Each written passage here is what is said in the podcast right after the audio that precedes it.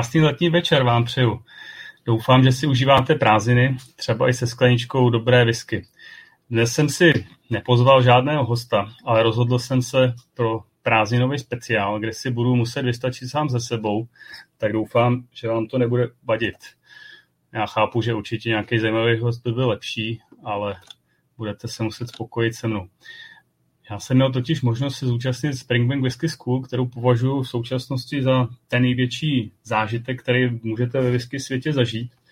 A s váma, který jste neměli to štěstí tohle tu super akci zažít, jsem se rozhodl, že se s váma podělím o nějaký zážitky.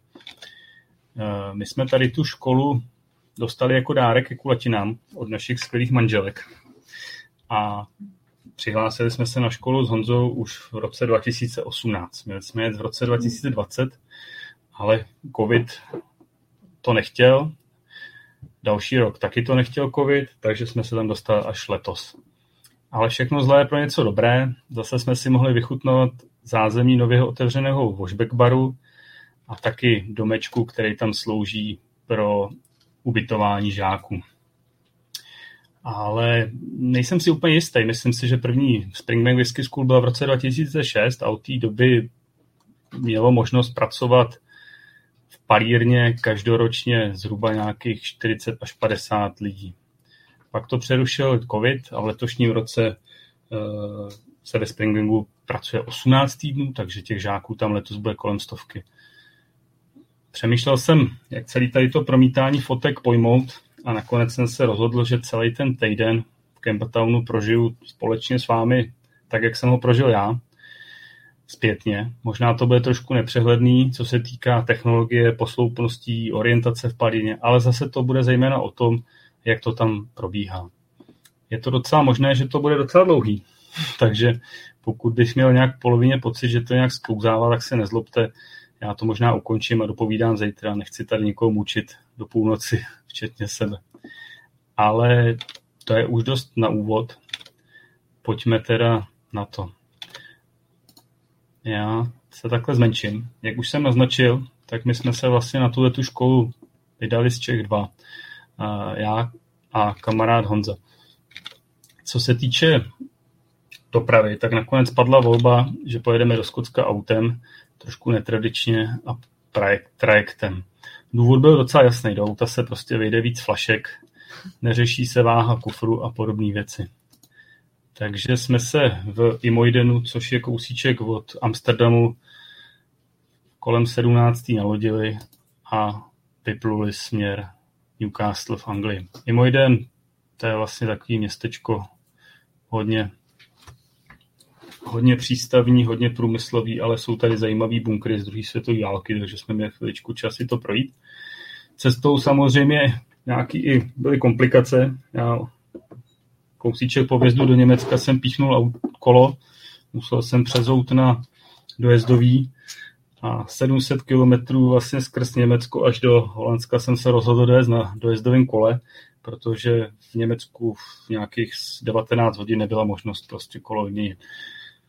Amsterdamu jsem zastavil, pán mi povídá, že tohle se opravit nedá, že to je na novou gumu. Takže to bylo o to veselější, že jsem přijel do přejenou servisu, ty mi řekli, že gumu nemají, že nová guma je nějakých 35 a 30 km daleko, takže jsem ještě fičel pro novou gumu. Naštěstí tam měli a mohli jsme pokračovat. Tak ještě jsme tady v Imoidenu u Amsterdamu, opravdu žádný pohled, nic moc, a tady už za, za náma brázda směr Anglie. Tohle je příjezd do Newcastle, kde jsme se vyluděvali ráno. My jsme potom měli naplánovanou cestu eh, do Ardrosanu, což je městečko pod Glasgow, odkud jsme si chtěli původně odjet pěkně zase na dalším trajektu do Campbelltownu. Leč asi hodinu a půl předtím nám napsali e-maila, že ten trajekt byl zrušený kvůli vlnám a prostě žádný trajekt nepojede. Takže z cesty, která měla trvat dvě hodinky, se protáhla cesta na nějakých pět hodin to oběd kolem Glasgow. No, tak jsme zareagovali rychle a cestou jsme se ještě podívali v pár palírnách, jako je třeba Annandale nebo Ochentoshen v Glasgow, ale tím já vás tady nebudu zdržovat. Po dlouhé cestě jsme dorazili do Campbelltownu a za chviličku jsme našli domeček, kde vlastně se ubytovávají žáci pro Springbank School. V tom domečku je šest pokojů, každý vlastně je laděný barevně do podle Springbank barev, takže tam pokoj, který se jmenuje Springbank 10, Springbank 12, já nevím, 15, 18, 21, 25, šest pokojů. Takže tohle takhle vypadá pokoj, který jsem měl já.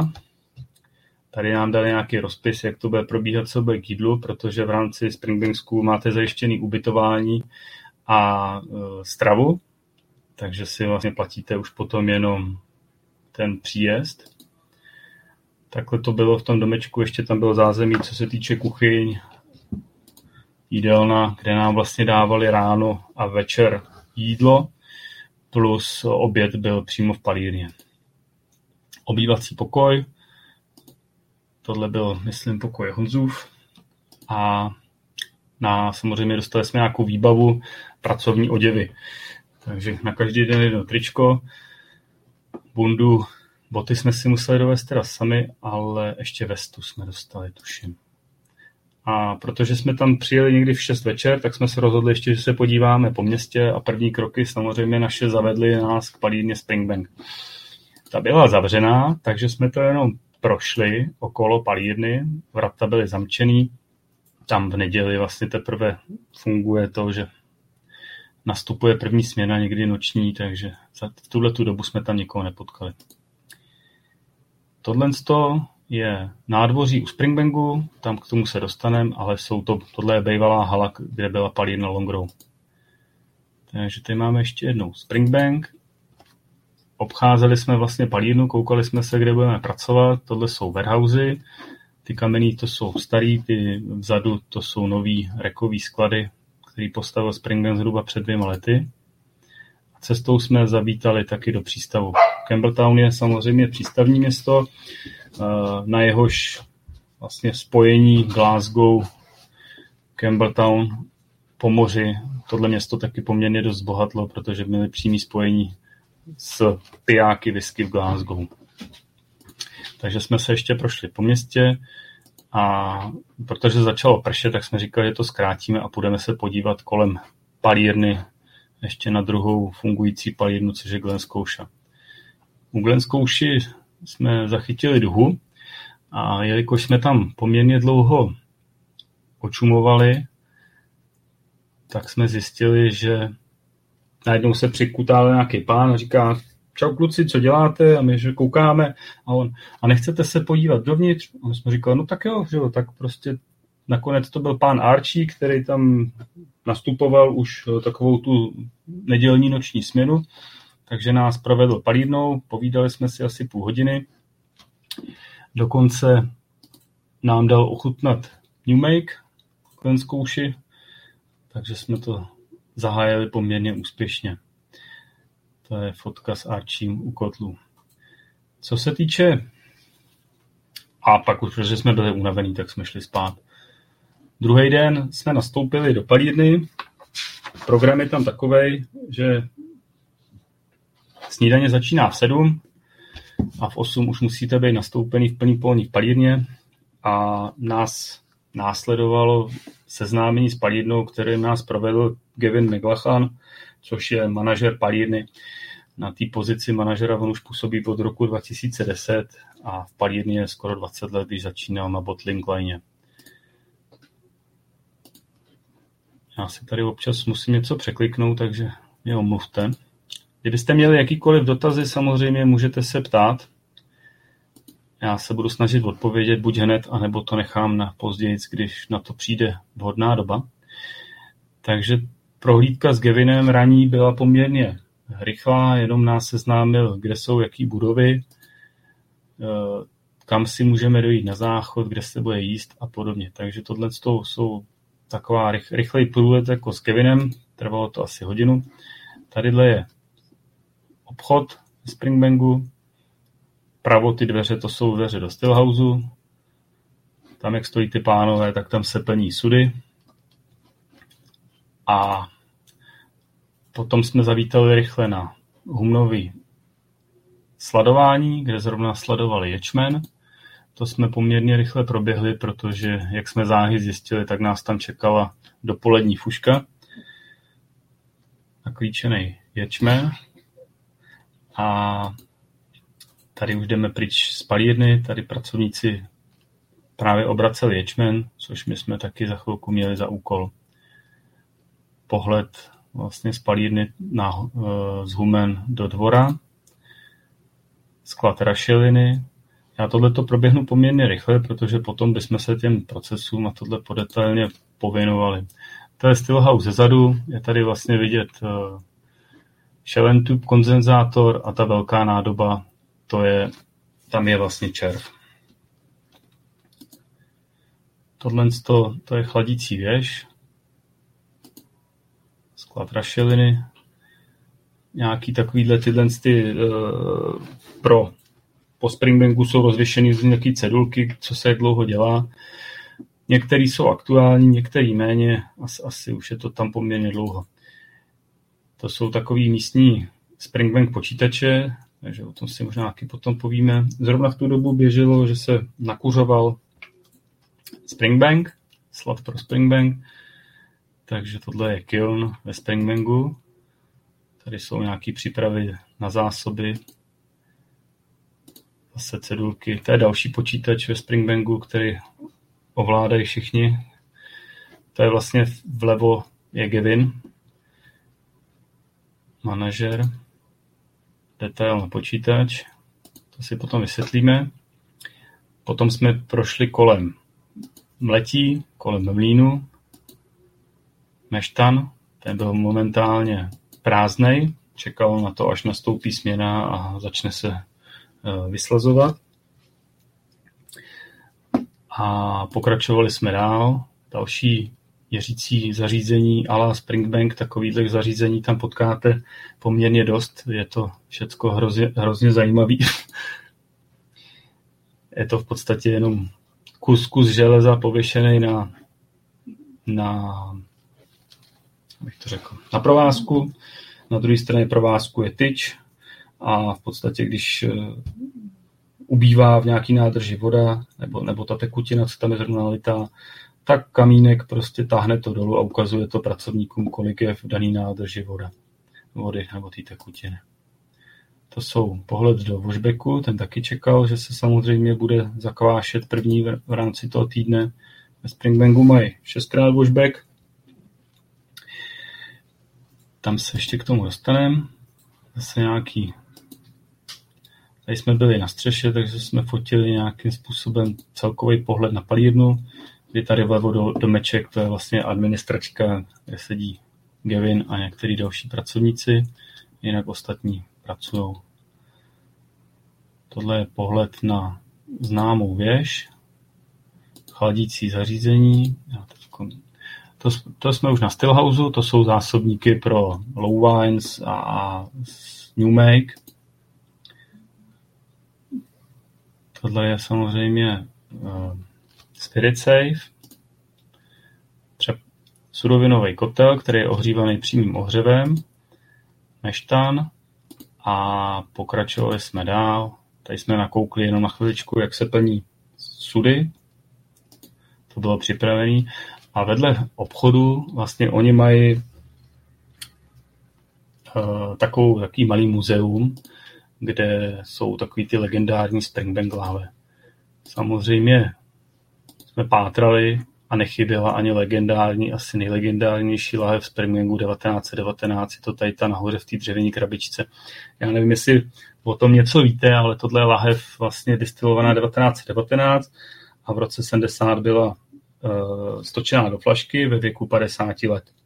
Existovalo pouze 24 lahví, každý vlastně se předávala i miniatura, aby ten dotyčný mohl ochutnat. A tohle je konkrétně nějaký sud, který vybral majitel palírny pan Wright. A tahle ta flaška trhá vlastně v aukcích Springbank eh, rekordy. Poslední známý někdy v únoru šla za 134 tisíc liber a zhruba před 14 dněma ta miniatura ta šla za 7,5 tisíce liber miniatura. Na této ty lahvi je docela zajímavý i to, že ona má jenom 37,5% alkoholu. Ale Dneska už by to nebyla whisky, ale v té době, kdy vlastně byla stáčena v tom 1970, to zákony ještě umožňovaly. Takže je to plnohodnotná whisky. Legendární lahev. Byly tady i další některé plnění. Tohle to je uprostřed. To je jeden z prvních local barley, který Springbank dělal už v 70. letech. Pak jsme ještě nakoukli rychlosti do warehouseů a tohle je interiér pushback baru, právě kde jsme měli takový zázemí, kde byl pro nás vyhrazený část, kde jsme si mohli nechávat věci a chodili jsme sem na obědy a samozřejmě při obědě nebo po práci jsme ochutnávali z bohaté nabídky washback baru. Ceny byly příznivé a e, velikosti těch panáků byly taky štědrý, takže doporučuji ochutnat e, whisky ve washback baru. A protože už se vlastně pracovníci na sladovně hodně těšili, až přijdou nový čerství z posily, takže asi po hodinové prohlídce nás nahnali pomoct to rozvozit čerstvé, jako sl, ještě v tu chvíli ne slad, ale ječmen.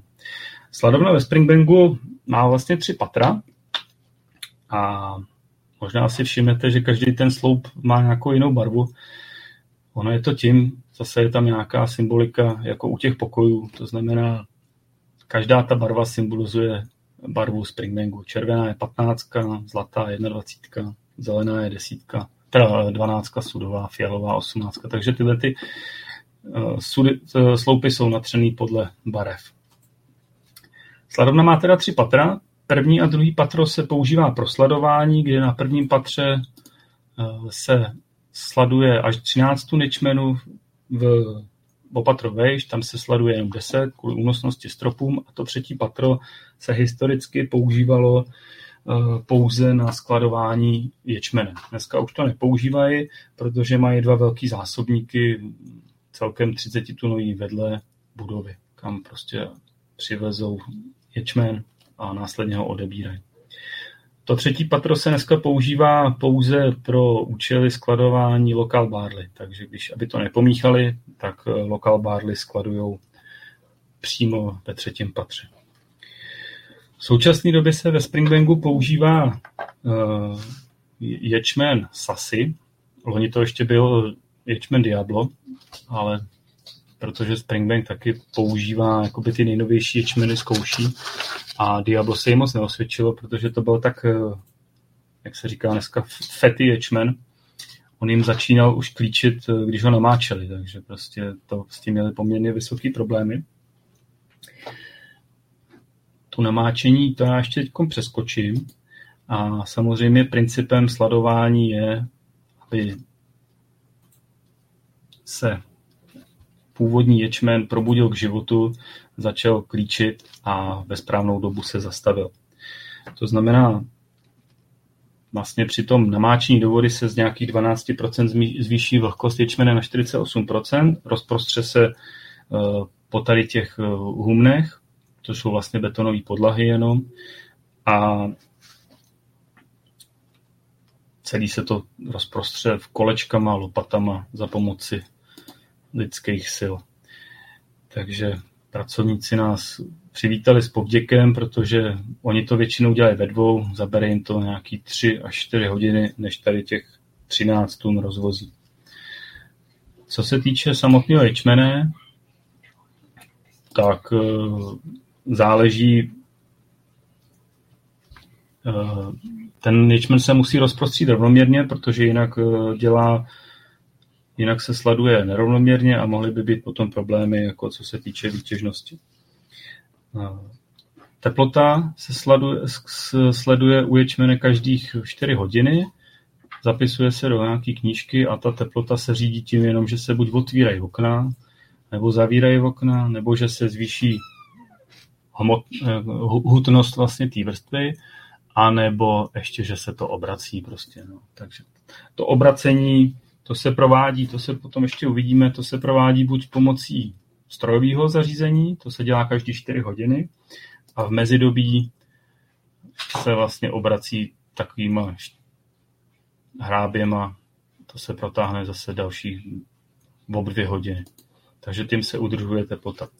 Tohle je vlastně otvor, kterým se ze druhého patra schazuje dolů namočený ječmen. V tom druhém patře se to, když potřebují to rozprostřít na druhý patro, tak to musí udělat pěkně ručně, ručně. Tohle je zázemí zaměstnanců palírny, každý má svoji skřínku, mají tam nějakou jídelnu, kuchyňku, samozřejmě záchody.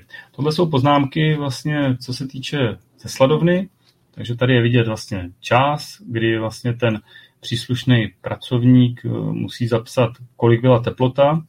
Oni to měří na několika místech a ještě to do, vlastně do, připojí k tomu značku, jakože trojuhelníček nahoru, že teplota stoupala, křížek jakože byla stejná a když tam je no, dolů, tak prostě teplota klesala, ale většinou jim to jenom stoupá, takže musí na to nějakým způsobem reagovat. Tak, většinou se sladuje ječmen okolo 6 dnů a potom vlastně se udělá test a rozhoduje se o tom, jestli už je ječmen dostatečně naklíčený a může jít na humna. Tohle je vlastně nádrž, ve který se nasype ječmen, potom se vlastně naplní vodou ze spoda. Plní se to zhruba tak, že vody je asi zhruba nad dlaň nad vrstvu ječmene. A to namáčecí schéma je, že oni to vlastně napustí vodou na 12 hodin, pak 12 hodin to vypustí a nechají to na vzduchu, pak znovu napustí vodu, je to pod vodou 14 hodin, pak to vypustí, nechají to 4 hodiny na vzduchu a následně se to rozprostírá na humna. Takže takováhle je tam jenom nádoba, co se týče namáčení ječmene. To jsou ty otvory, kterými se to pak vyháže dolů o patro níž, anebo když potřebují naplnit to na tomhle patře, tak to prostě přes tuhle tu metrovou vejšku prostě musí lopatama vyházet. Takže to už je rozprostřený ječmen. Tady to je John, který nám ukazuje právě měření na tyči. Všecko, co, co jde ve Springbangu, se měří na tyči, takže je to taky poměrně zajímavý. A tohle je teploměr. Jo, tady bylo kolik 15 stupňů, ten den se zrovna začínal sladovat, takže nebylo to tak špatné. Potom jsme se šli samozřejmě taky nakouknout do obchodu, kde zrovna v tu chvíli naskladnili Longrow 23, přímo jenom pro palírnu. On se o tom tam taky trošku uh, rozhořel boj. Uh, Springbank s tím poměrně bojuje, ale jezdí do palírny spousta překupníků. Dokonce v pondělí, když se tady to spustilo do prodeje, tak uh, tam stály fronty uh, lidi přímo tam byly auta jako whisky auction, Scotch whisky auction a prostě přijeli ve čtyřech lidech, rovnou to skupovali a odváželi do aukcí. No. Takže je to takový trošku smutný příběh. Mezitím oni vykoupí kompletně i tu klec, to jsou takový ty speciální lahve, kterým se říká cage takže na obyčejní lidi tam to moc zbývá. Obchod se otvírá zhruba v 10 a kolem 9 už se tvoří fronta různých překupníků. Je to ve Springbanku teď smutný příběh. Naštěstí už, už vlastně jsou tam nějaké limity na nákup lahví, hlavně ta cageová, ta má třeba dovolený jednu lahev za týden si můžete koupit. Někdy to tam obcházejí různě, že si koupí, odejdou, převlečou si kabát a jdou si pro další, no, tak jsou to taky úsměvný story.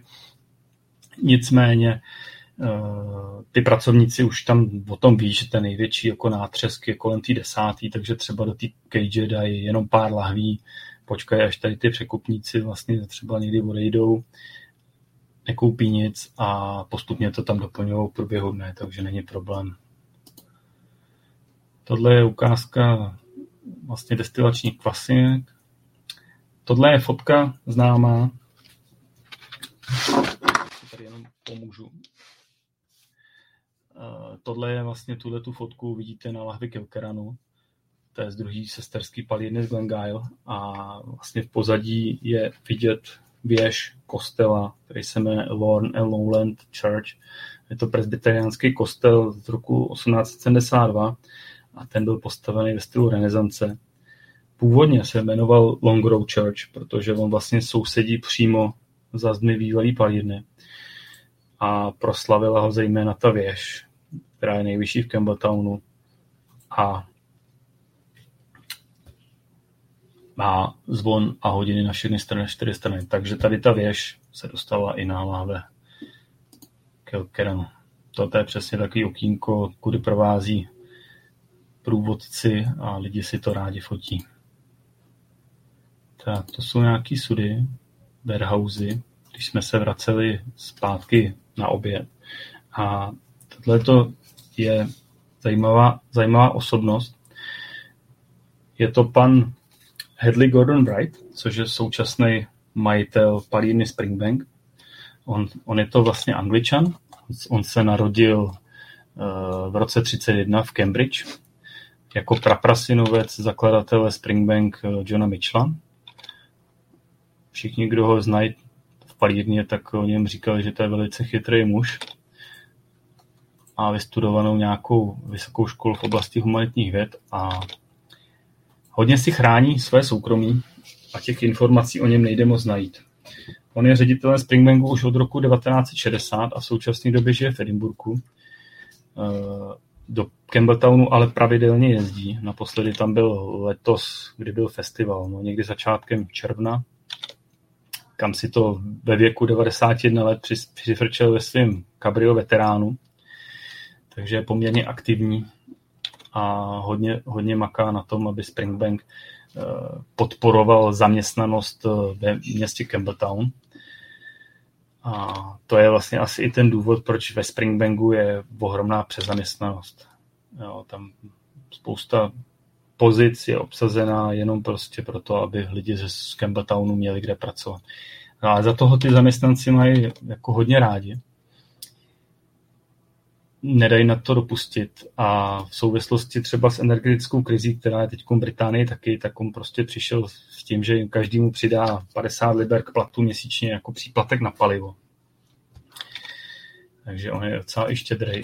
A bohužel nemá potomky, takže pan Hedley Gordon Bright založil trust, kam se po jeho smrti převede veškerý jeho majetek a všechny ten, ten trust bude zpravován dle nastavených pravidel. To znamená, cílem toho trustu bude potom provozovat ty palírny ve stejném režimu jako nadále. Podporovat tu zaměstnanost ve městě a i podporovat eh, celkově tu komunitu ve městě Campbelltown. To znamená, jsou tam různý dotační programy a další. Takže tohle je současný majitel palírny Springbank a Glengyle. A samozřejmě vlastní taky Cadenheads Eh, nezávislého nejstaršího skotského botlera. Tak, tohle ta věž toho kostela, protože vlastně tady je vidět, tady ten objekt, co vidíme, tak to je v současné době lahovací linka pro Springbank, ale v minulosti to byl součást palílny Longrow a je to opravdu asi 50 metrů. V průběhu oběda jsme samozřejmě ochutnávali různé věci, které Washback Bar nabízel a nabídka je tam opravdu pos, štědrá. Po obědě jsme si vlastně eh, nás čekalo další část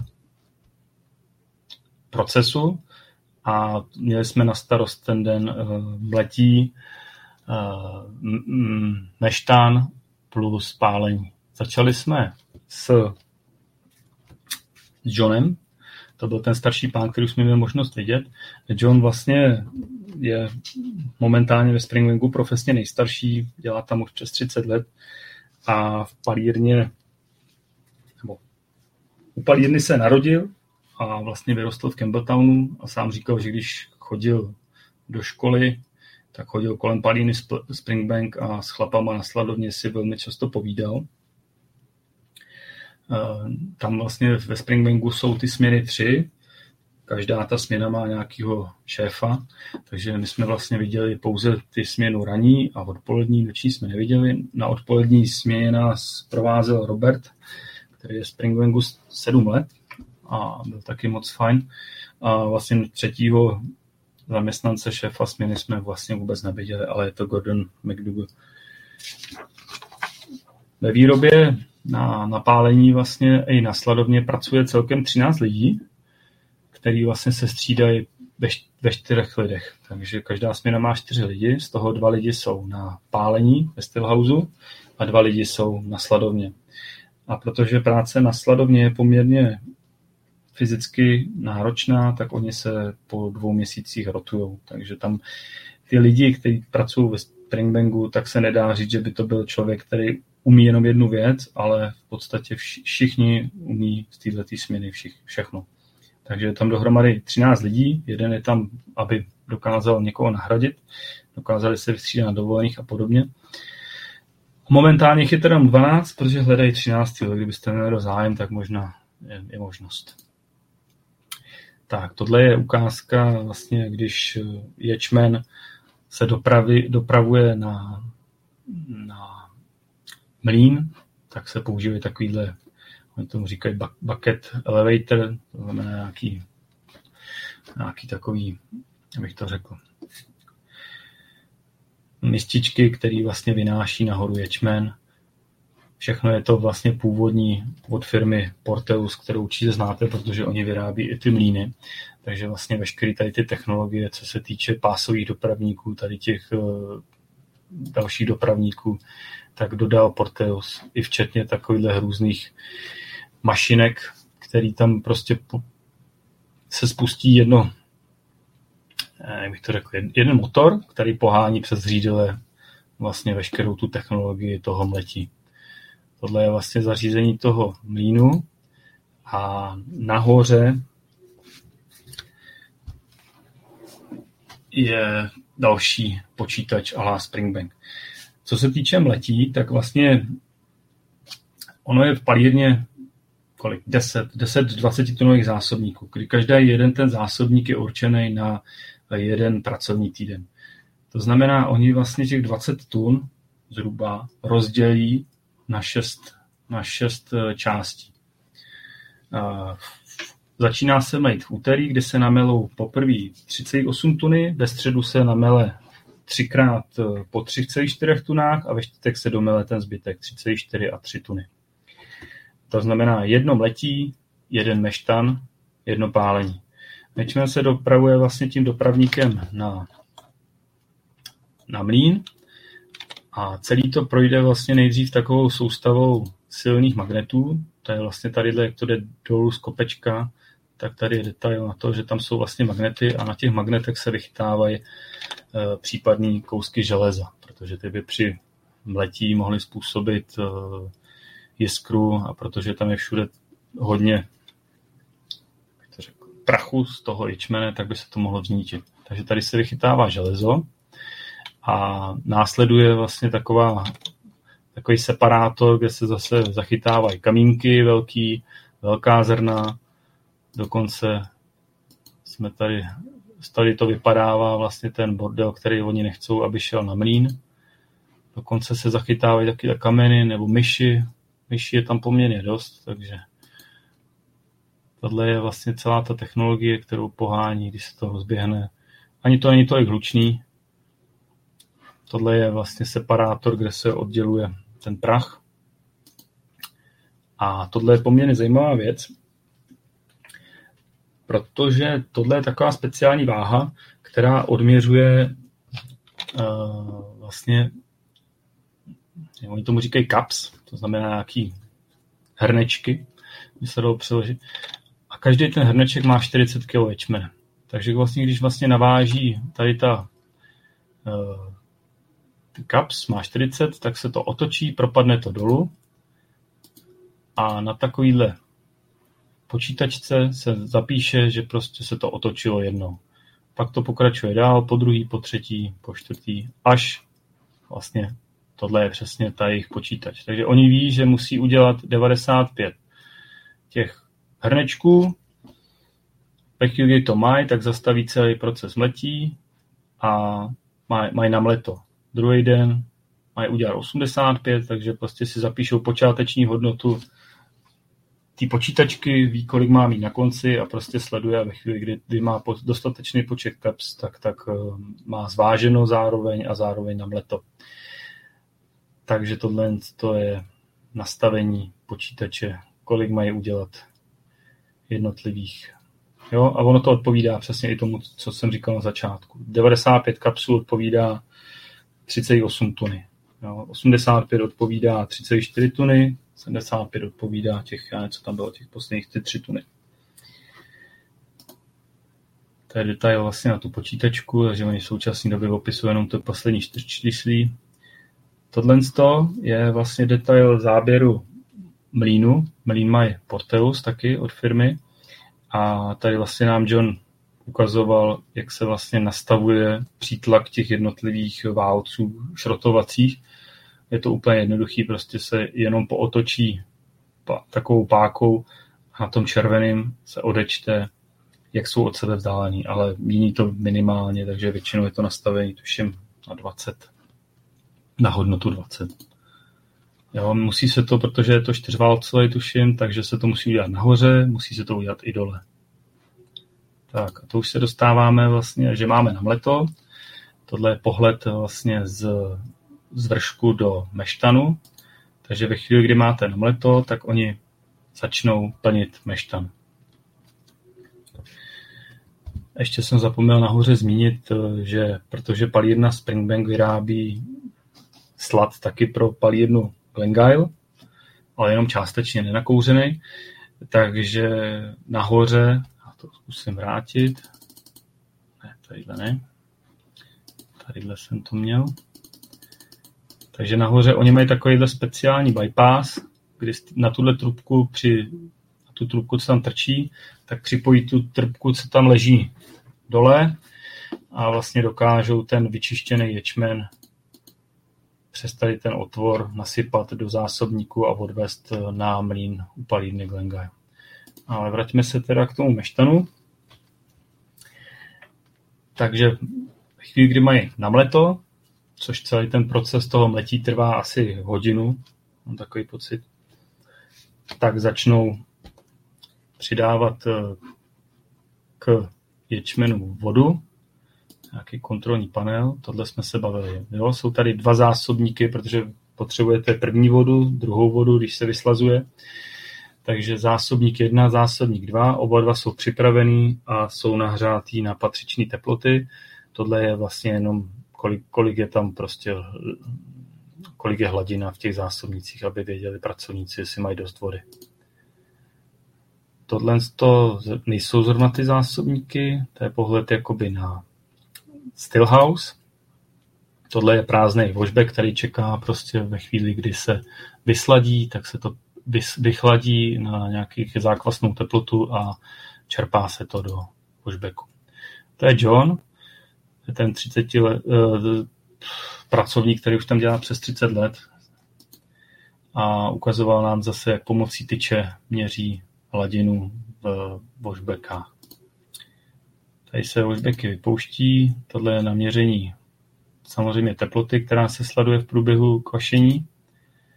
Tady jsme ochutnávali eh, břečku dokvašenou. Byl to klasický sladký pivo. Tohle jsou ve Springbangu tři kotle. K tomu se dostaneme později. A tady je vlastně vidět nahoře jeden ten zásobník vpravo, ten bílej, tak to je zásobník na horkou vodu. Ta horká voda se ve Springbanku připravuje v obrovském boileru, který je mimo, ale co se týče se vrátím, toho meštanu, tak proces je tam ne klasicky třívodový, ale používají se vody ve Springbanku 4. Jo. Oni mají meštan otevřený, má kapacitu 3,5 tuny a první vody je 17 000 litrů a plní se úplně po okraj a plnění zabere asi 20 minut. Já koukám, kde to tady mám ty fotky. Momentík. To přeskočíme. Pak se tam ještě vrátíme. Ne, tak to ne. Tak moment. Takže první voda klasicky eh, má teplotu nějakých ta voda 69,5, a protože ječmen má nějakých 20, takže po smíchání to vychází na těch klasických 63,5 stupně. A na začátku týdne vlastně oni nemají zásobu vody z těch předchozích eh, vyslazování, takže používají vodu čerstvou, protože vlastně ona ta voda, kdyby skladovali přes víkend, tak ona by asi začala kvasit. To znamená, na začátku týdne používají čerstvou vodu a po posledním uh, vlastně vyslazování tu vodu pouští na kanál. Tak. A plní se washback, uh, teda meštan, a po 30 minutách se začne čerpat voda pryč přes chladič a už se vlastně posílá voda schlazená do washbacku. Následuje vlastně druhá voda ve Springbangu, která má teplotu 72 stupňů, i asi 6000 litrů. Tahle ta voda taky asi během 15 minut proteče a začíná se čerpat do washbacku. Takže máme ve washbacku už vlastně první a druhou vodu. Ta, ta voda z toho druhého, z té druhé vody se čerpá, dokud vlastně se to nezačíná zakalovat. Ve chvíli, kdy se to hodně kalí, tak přestávají čerpat a už uh, to nechávají být meštanu se zatím přidává třetí voda o teplotě 82, kterých je celkem 14 000 litrů. Tady ta voda se jenom vlastně taky 15 minut nechá a potom proteče a zčerpá se do zásobníku, do toho tanku číslo 2, kde se vlastně zase přihřeje na zhruba 70 stupňů a používá se potom jako první voda na, na další, na další meštan. Po třetí vodě následuje čtvrtá voda, která už má teplotu 82, litrů, 82 stupňů a objem nějakých 4,5 tisíce litrů. A i to se všechno ještě promíchá. A protože vlastně je to hodně starý meštan, který nemá žádný jakoby dole nějaký vybírací otvory a podobně, tak oni jednoduše tu vodu promíchají a odčerpají vodu i vlastně to mláto, a oni to odčerpají nahoru do jedné zásob, do jedné nádrže otevřený, odktať eh, vlastně tu vodu vydrenážujou a to, co tam zbyde, to mláto, tak to potom zase vyhážou lopatami do toho nějakého přistaveného návěsu pro nějakého zemědělce a ten si to vlastně odváží ve chvíli, kdy to je plný pro zvířata jako krmivo. Tady to vyslazování ve Springwangu zabere 10 hodin což je poměrně dost dlouhá doba, ale je to dlouhý, ale je to poctivý. Takže takhle se ovládá meštan. Chvíli, kdy má, má se, už jsou dvě vody, tak je washback naplněný a přidávají se kvasnice. Já to ještě vrátím tadyhle. V palírně v Springbank je šest dřevěných washbacků kdy vlastně pět je ze dřeva, skandinávského modřínu. A to dřevo je původem ze Skotska, takže to skandinávský modřín, který vyrostl ve Skotsku. Teď ten mošbek číslo jedna, ten je z letošního roku nový a měnil se po 40 letech. A není to skandinávský modřín, ale dřevo je tentokrát z jedle Douglasky. Takže první dvě vody naplní ten vožběk asi ze dvou třetin což je někdy mezi 21 až 21,5 tisíci litry sladiny, která má hustotu někde kolem 1048 až 1050. Ta úroveň se změří tou dřevěnou tyčí a zapíše se. Springbank používá obecně vlastně nižší hustotu než například Diageo, který dosahují hodnot 1080, 1090 a podobně. Ale Springbank se vlastně snaží držet tu hodnotu pod 1050. Ten důvod je jasný. Když, když máte vysoké hodnoty hustoty, tak eh, budete mít i vysoké hodnoty alkoholu. A ve chvíli, kdy tam je alkoholu někdy kolem 9-10%, tak vlastně nějaký ty divoký kvasinky, které jsou v tom dřevěném sudu, eh, dřevěném washbacku, ale i v prostředí, ty prostě v tom vysokém procentu alkoholu nemají šanci se prosadit. To znamená, když Springbank to nechá na nižší hustotě, tak ta má po vykvašení někde kolem 6,5 až 7% alkoholu, ale ty klasinky, co tam jsou, tak mají ještě šanci vám tam udělat další esterový profil. Takže ve Springbangu se přidávají kvasinky z pytle. Většinou se tam nandají tři pytle kvasnic, což je dohromady 75 kg a používají se palírenský kvasinky typu curry. Plnění toho vožbechu trvá asi 5 hodin a kvasinky se přidávají přibližně po 30 minutách od chvíle, kdy se začne plnit a prostě ten pytel se tam jenom rozřízne, hodí dovnitř. Láďa se ptá, jestli znám důvod, proč jedna nová kasna kvádě z Douglasky, zbytek je modří. Ne, neznám ten důvod, ale mám pocit, že v Kilkeranu nebo v Glengailu mají taky dva washbacky takový a dva, dva takový, takže možná, jestli to chcou nějak srovnat, nevím. Co se týče fermentace, tak eh, tyhle ty palírenské kvasinky ty odvedou svoji práci do nějakých 48 hodin, ale ve Springbangu se to nechává obvykle déle než 110 hodin.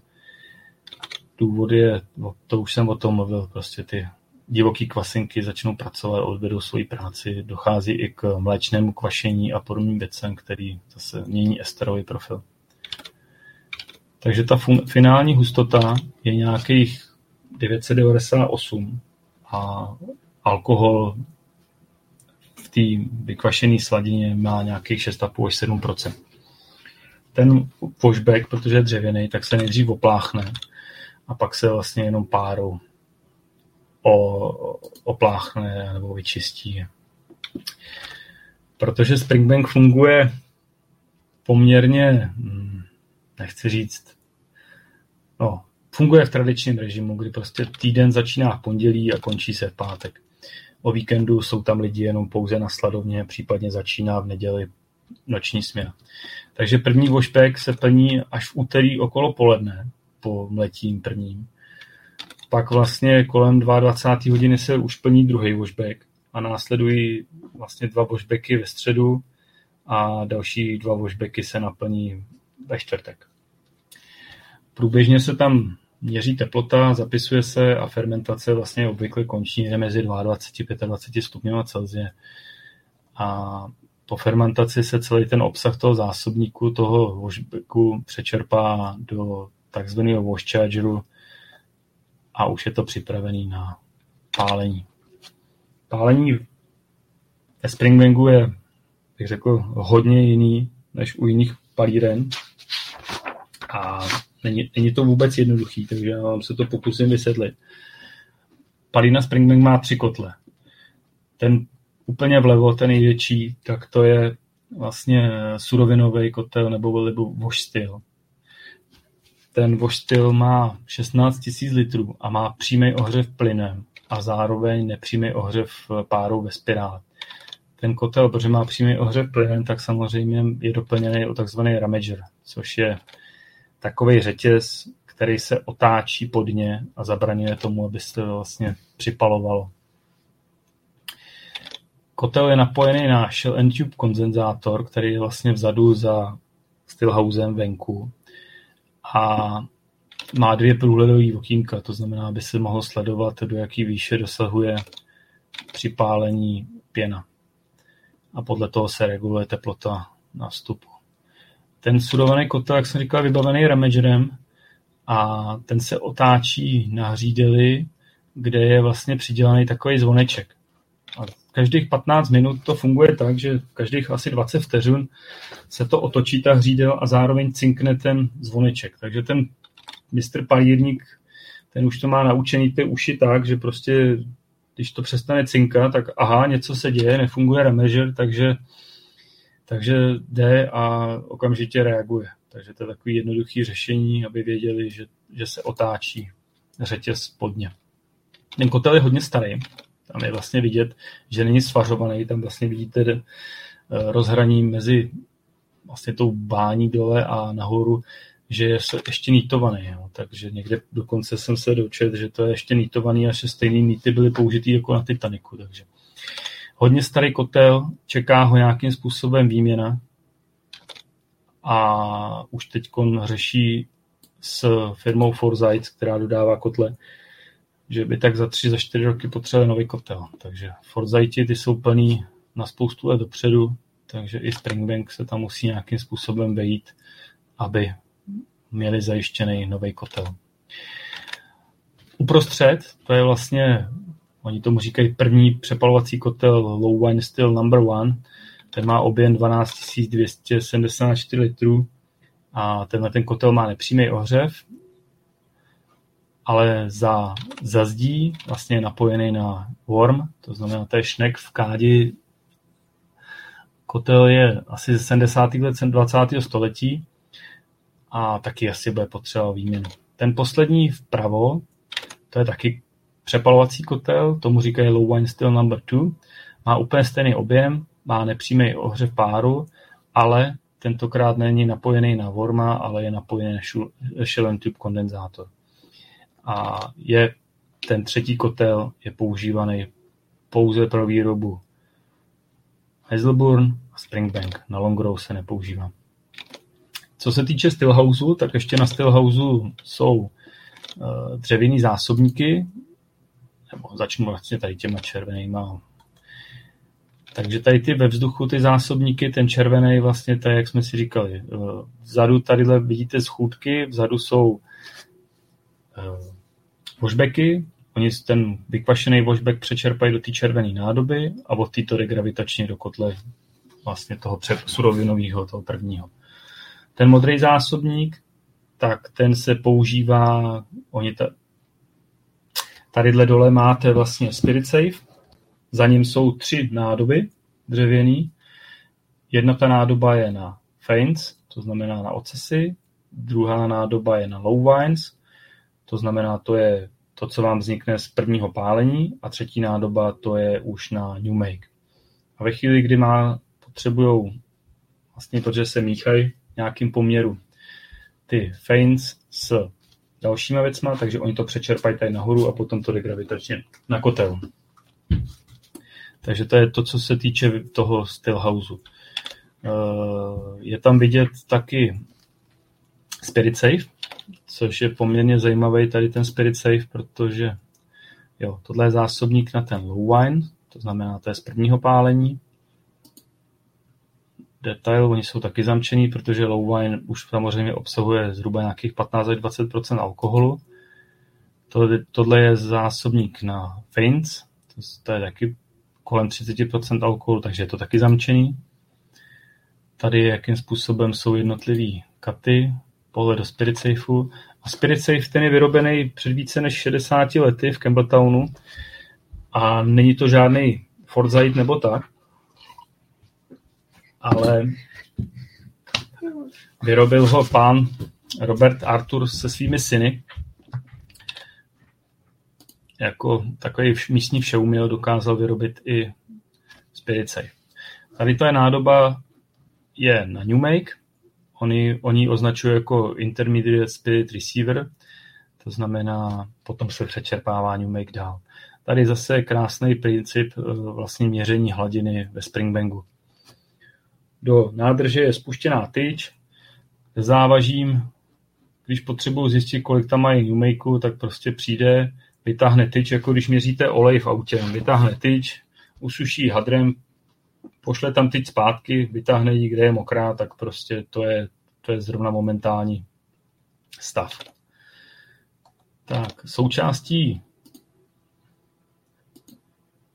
Tady jsme ochutnávali samozřejmě taky přímo z Spirit Safeu Newmake, což je teda velký zážitek. Myslím si, že ve chvíli, kdy začnou jímat jádro a začínáte s alkohol kolem 78%, tak když si toho naberete, tak je to neskutečný, skvělý alkohol, to úplně jak meruňková limonáda, nebo jak bych to řekl. A vůbec to není cítit, že by to mělo ty procenta a strašně rychle se z toho člověk dokáže opít.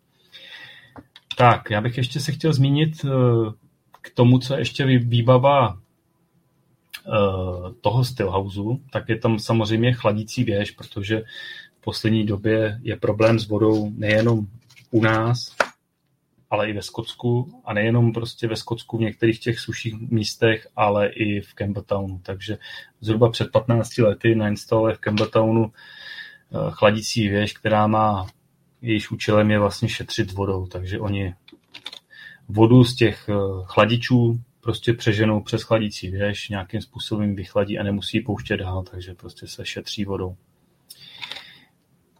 Tak, tohleto je záznamník vlastně eh, spálení na stylu a my si teď asi, já se vrátím ke kotlům a můžeme si vysvětlit princip pálení vlastně na tom wash stylu.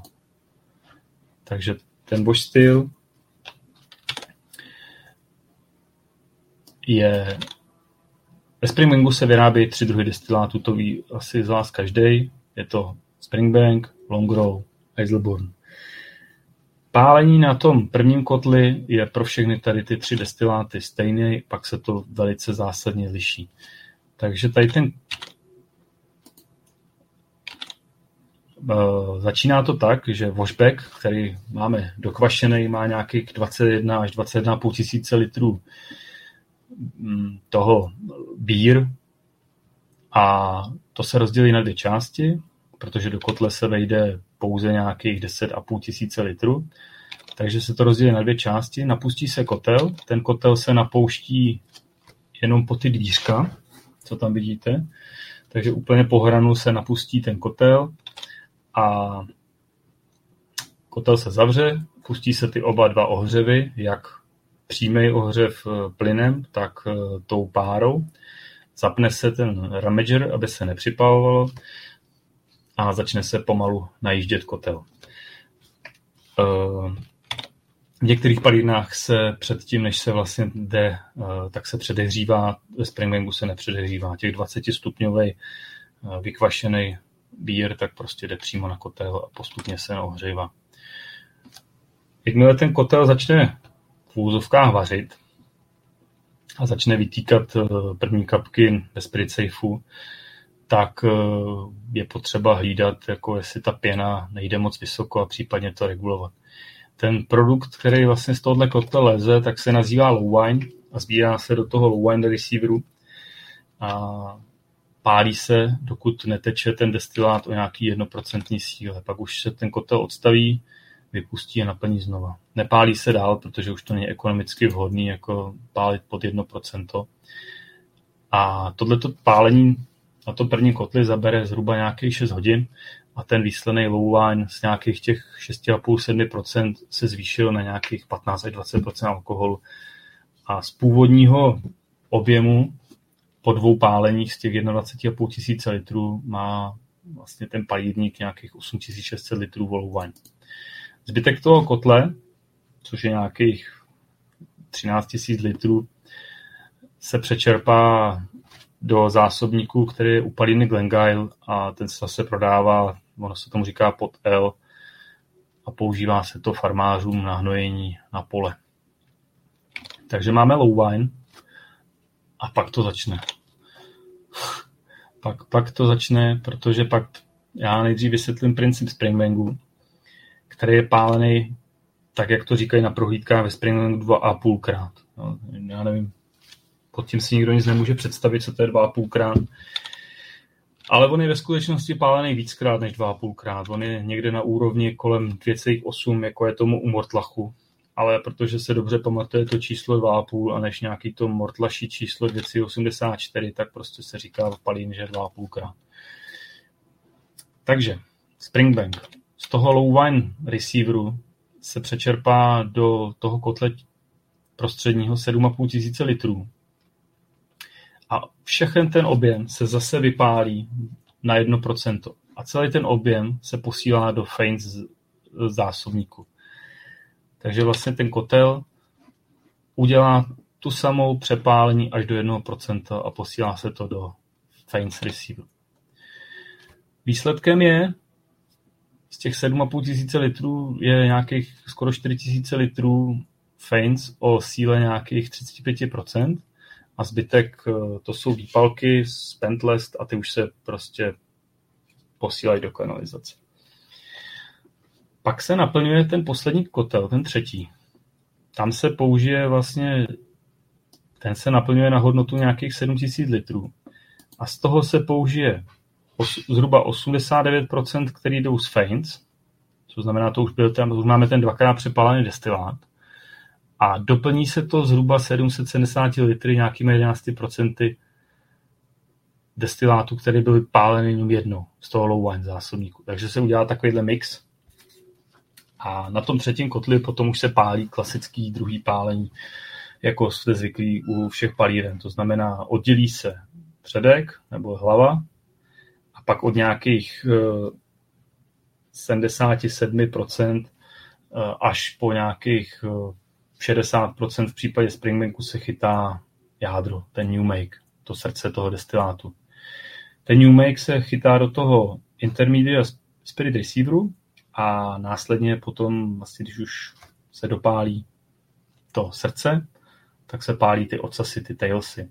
A ty se zase zachytávají do toho Faints Receiveru, to znamená, tam se stýkají jak předky, tak zadky a zase se to vypálí až do 1% alkoholu. A zbylej ten obsah eh, se vypouští zase do odpadu. Takže po jednom tomhle tom pálení, kdy na začátku bylo 21,5 tisíce litrů toho piva, tak máte nějakých 14 litrů New Makeu, který má nějakých 70 až 72 alkoholu. Springbank si hodně zakládá na tom, aby se tady to pálení bylo hodně pomalý. A tak na tom prvním kotli trvá pálení zhruba 8 hodin a na tom druhém kotli až 12 hodin. Takže ten pracovní týden ve Stillhouse začíná v neděli večer, kdy už na noční směně se naplní kotel číslo 2 a končí se vlastně v pátek, kdy ranní směna dokončí poslední pálení zase kotlem číslo 2. Takže za týden se udělá šestkrát kotel přepalovací jednička a sedmkrát dvojka. Takže během toho jednoho pracovního týdne, kdy na začátku bylo 20 tun ječmene, se ve Springbangu vypálí zhruba 8,5 až 9 tisíc litrů New Makeu. Tak, mám tady dotaz. Herzkat robí podle ABV.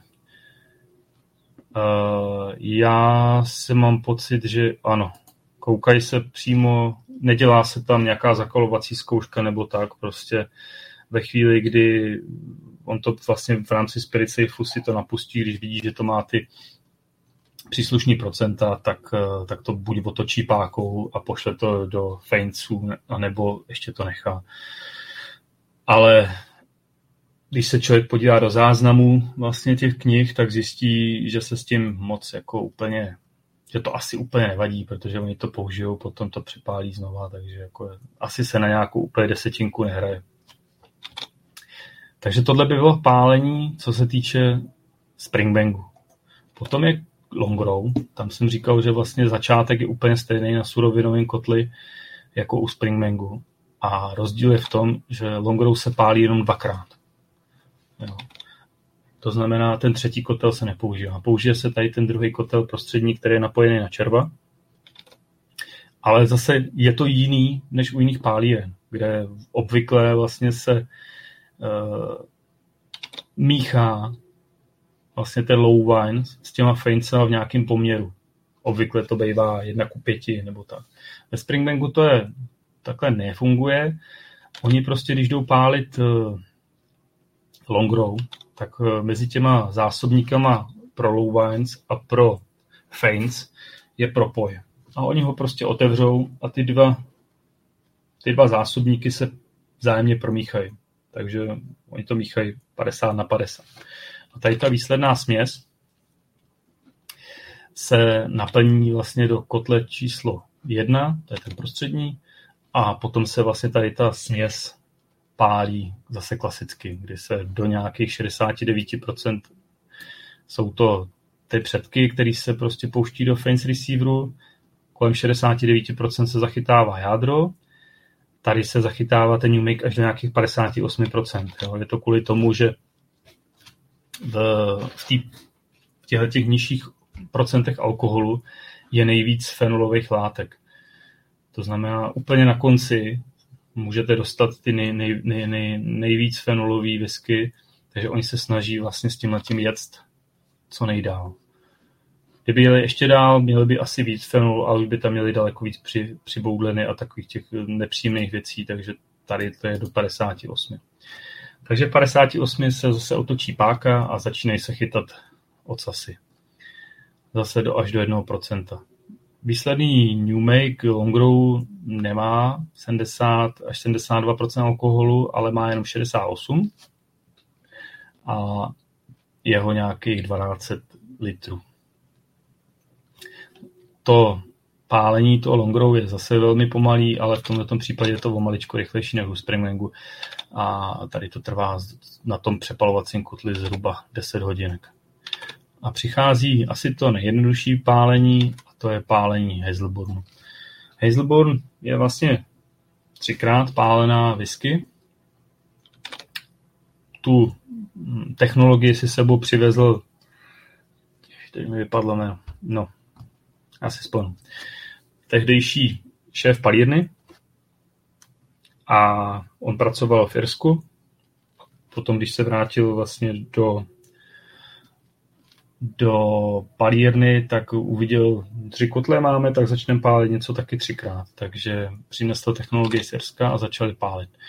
Hazelborn se pálí tak, že se s tím začíná ten palírnický rok na začátku v lednu, prostě kdy ty kotle i receivery jsou kompletně vyčištěný od eh, posledního pálení, takže nehrozí, že ten destilát toho Hazelbornu, který je nenakouřený, bude kontaminován pítem z Longborough nebo ze Springbangu. Takže zde se jedná o klasickou trojí destilaci, kdy se nejdřív vypálí poštil, to už jsme si říkali jak, ten obsah vlastně toho se přepálí na přepalovacím kotli číslo 1, to, co zbyde, tak se zase přepálí na kotli číslo 3, ale tam už je to smíchaný vlastně zase s obsahem feinců z minulého pálení. To znamená, protože už je to třetí pálení, tak eh, ten předek se začne uh, teď to jsem se v tom zamotal. Tak ještě jedno. Tak jádro u Hazelburnu se začíná zachytávat někdy kolem 79% a chytá se do nějakých 63%. Všechno ostatní jde zase do Fence receiveru. Ten výsledný Make je poměrně hodně alkoholový, má 75% alkoholu, jeho nějakých 13 litrů zase z původních 21,5 tisíce litrů té sladiny. Pálení je ještě delší než u Springmangu a vlastně na tom přepalovacím kotli číslo 2, tak eh, to trvá 13 hodin. Takže tohle je princip destilace ve Springmangu. Není to úplně jednoduchý na pochopení a myslím si, že takhle ani nepůsobí ty ostatní palírny to takhle většinou jako nedělají, nemají tak složitý. Takže já se ještě, to jsou vlastně nějaké informace, tady je vidíte jako roční kapacita Springwangu, že je 750 tisíc litrů. To je sice možná pravda, ale těchto těch hodnot se nedosahuje. Já tuším, že jsou teď někde kolem 400-450 tisíc litrů. To proporční rozložení, že 80% výroby je Springbank, 10 Longrow a 10 Hazelbone, to sedí. Tak, tohle je pohled do Spirit Safeu. Intermediate Speed Receiver. Tak už jsme to viděli. Chutnáváme New Make. To jsou záznamy. Kdybyste potom někdo měl zájem, já vám můžu ještě nějaký ty fotky uh, připomenout nebo poslat. Tohle jsou vlastně washbacky, které jsou bez spodu. Ono se obyčejně chodí nahoru, protože když se kvasí, tak eh, kvasinky kromě alkoholu, tepla, tak produkují taky CO2. A CO2 je těžký plyn, takže on klesá dolů a ve vyšších koncentracích by se tím člověk mohl otrávit. Takže vlastně dolů se chodí pouze, pokud vlastně ví, že tam je bezpečno, používají se různý měřáky CO2, ty dveře jsou zavřený, nesmí se tam obvykle chodit, je to poměrně nebezpečné. A Petr mi připomněl Franka McHardyho, který samozřejmě byl tím člověkem, kdo ve Springbangu zavedl třetí destilaci. Tak, a protože jsme tam byli na práci, tak samozřejmě tady je Honza, eh, kdy jsme se podíleli, vlastně mohli jsme dělat cokoliv, takže prostě pod dohledem palírníka jsme mohli od, odzdušnit kotel, vypustit kotel, napustit ho znova. Jo, tohle je třeba od, odzdušnění kotle, když se dopálí, tak kotel je tam přetlak, takže tímhle tím se opatrně odzdušní. Tady je krásný detail na to nítování. Je tam vidět vlastně vlevo i to průhledové okýnko. Tohle je náhled do kotle po vypálení, jak z toho jde pára. Tohle jsou vlastně ovládací věci, tady se právě spouští Ramager a další věci. Protože jsme se aktivně účastnili výroby, tak my jsme měli právo si i zapsat vlastně hodnoty do knihy. Tohle je pohled do kotle, kde je vlastně vidět eh, ta spirála.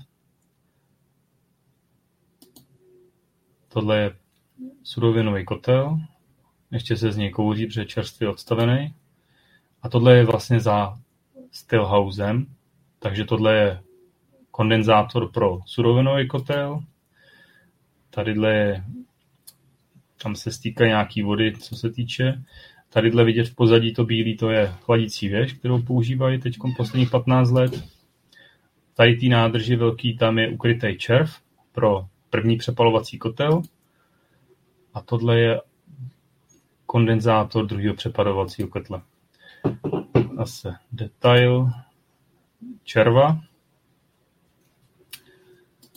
Martin se ptá, jestli se pálí měsíc Hazelburn, Longrow a zbytek roku Springbank. Takhle to úplně přesně není, protože ono ve Springbanku to funguje teď tak, že sesterská palírna Glengyle, která vyrábí whisky Kilkeran, tak e, nabývá na popularitě, takže když ji v roce 2004 tuším otevřeli, tak e, pálili rok v roce. Takže lidi ze Springbanku se na poslední měsíc v roce přesunuli do palírny Glengyle a tam pálili whisky Kilkeran. Dneska už se Kilkeran pálí někdy až tři měsíce v roce, takže zbývá devět měsíců ve Springbanku, který se musí rovnoměrně rozdělit na, ne, nebo nerovnoměrně 10, 10, 80 v tomhle tom podílu mezi Hazelburn, Longrow a Springbank. A začíná to tak, že prostě se pálí Hazelburn, pak se pálí Longrow a zbytek roku se pálí Springbank. Takže tohle je pohled na červa. Tohle je pohled vlastně celkový, ještě vzadu je vidět věž a tadyhle ten velký komín, co vidíte, tak to je vlastně kiln, ve Springbangu nemají klasickou, nebo tak, jak jsme na to zvyklí, tu pagoda roof, takže oni mají takový velký komín. Vlastně, když byl Springbank postavený, tak v té době vlastně Charles Doig ještě pagodový systém nevynalezl, neobjevil, takže Springbank zůstal u klasiky. Tohle je pořád červ. Tadyhle mám pocit, že jsme měřili, uh, kolik je vody v zásobníku pro teplou vodu na Meštán. Potom jsme požádali Roberta, jestli bychom mohli ochutnat low wine, což on ochotně souhlasil, takže to odemknul. Nabrali jsme si takovýhle krásný destilát, který má nějakých těch zhruba 15-20%. Je to teda pěkný bordel, ale chutnalo to nějak nevábně. Tak, tohle je ještě pohled dozadu na dvůr za Stillhousem, kde je vlastně sklad rašeliny, chladící věž a to je asi tak všechno, co je vidět. Tohle tam zakopávají uh, studenty, kteří nechcou pracovat, takže takhle skončil jeden z nás. Ve finále nás skončil jenom pět. Pohled vlastně opačné strany, kde je chladící věž a Stillhouse kde jsou vidět prostě č, uh, kondenzátory. Tohle je sklad suchý rašeliny. To je rašelina, kterou používá Springbank. Se na to podíváme. Jestli ještě k tomu, na, k tomuhle už teď to vám potom povím později. Tohle je na dvoře vlastně, když se naváží nový ječmen, tak vlastně ten kamion to vysype do takového dopravníku, tou trubkou to putuje, pak je zase další dopravník a skladuje se to v těch dvou 30 tunových silech, odkud to potom jde na sladovnu. Tohle jsou starý e, zásobníky na lehký topný olej, který se používá, používal pro vytápění boileru a ty už dneska nefungují. Funguje vlastně jenom tady ten vpravo, takže jednou za týden tam přijíždí kamion, který ho napustí údajně kerosínem, což by měl být letecký benzín, ale jako všude ostatní píšou, že to je lehký topný olej, tak já nevím, co to je. Prostě se tím topí. Tohle je pohled ze dvora, ze zadu pohled na Spirit Safe. Tohle je záznam vlastně z 16. týdne pracovního, kde je vlastně vidět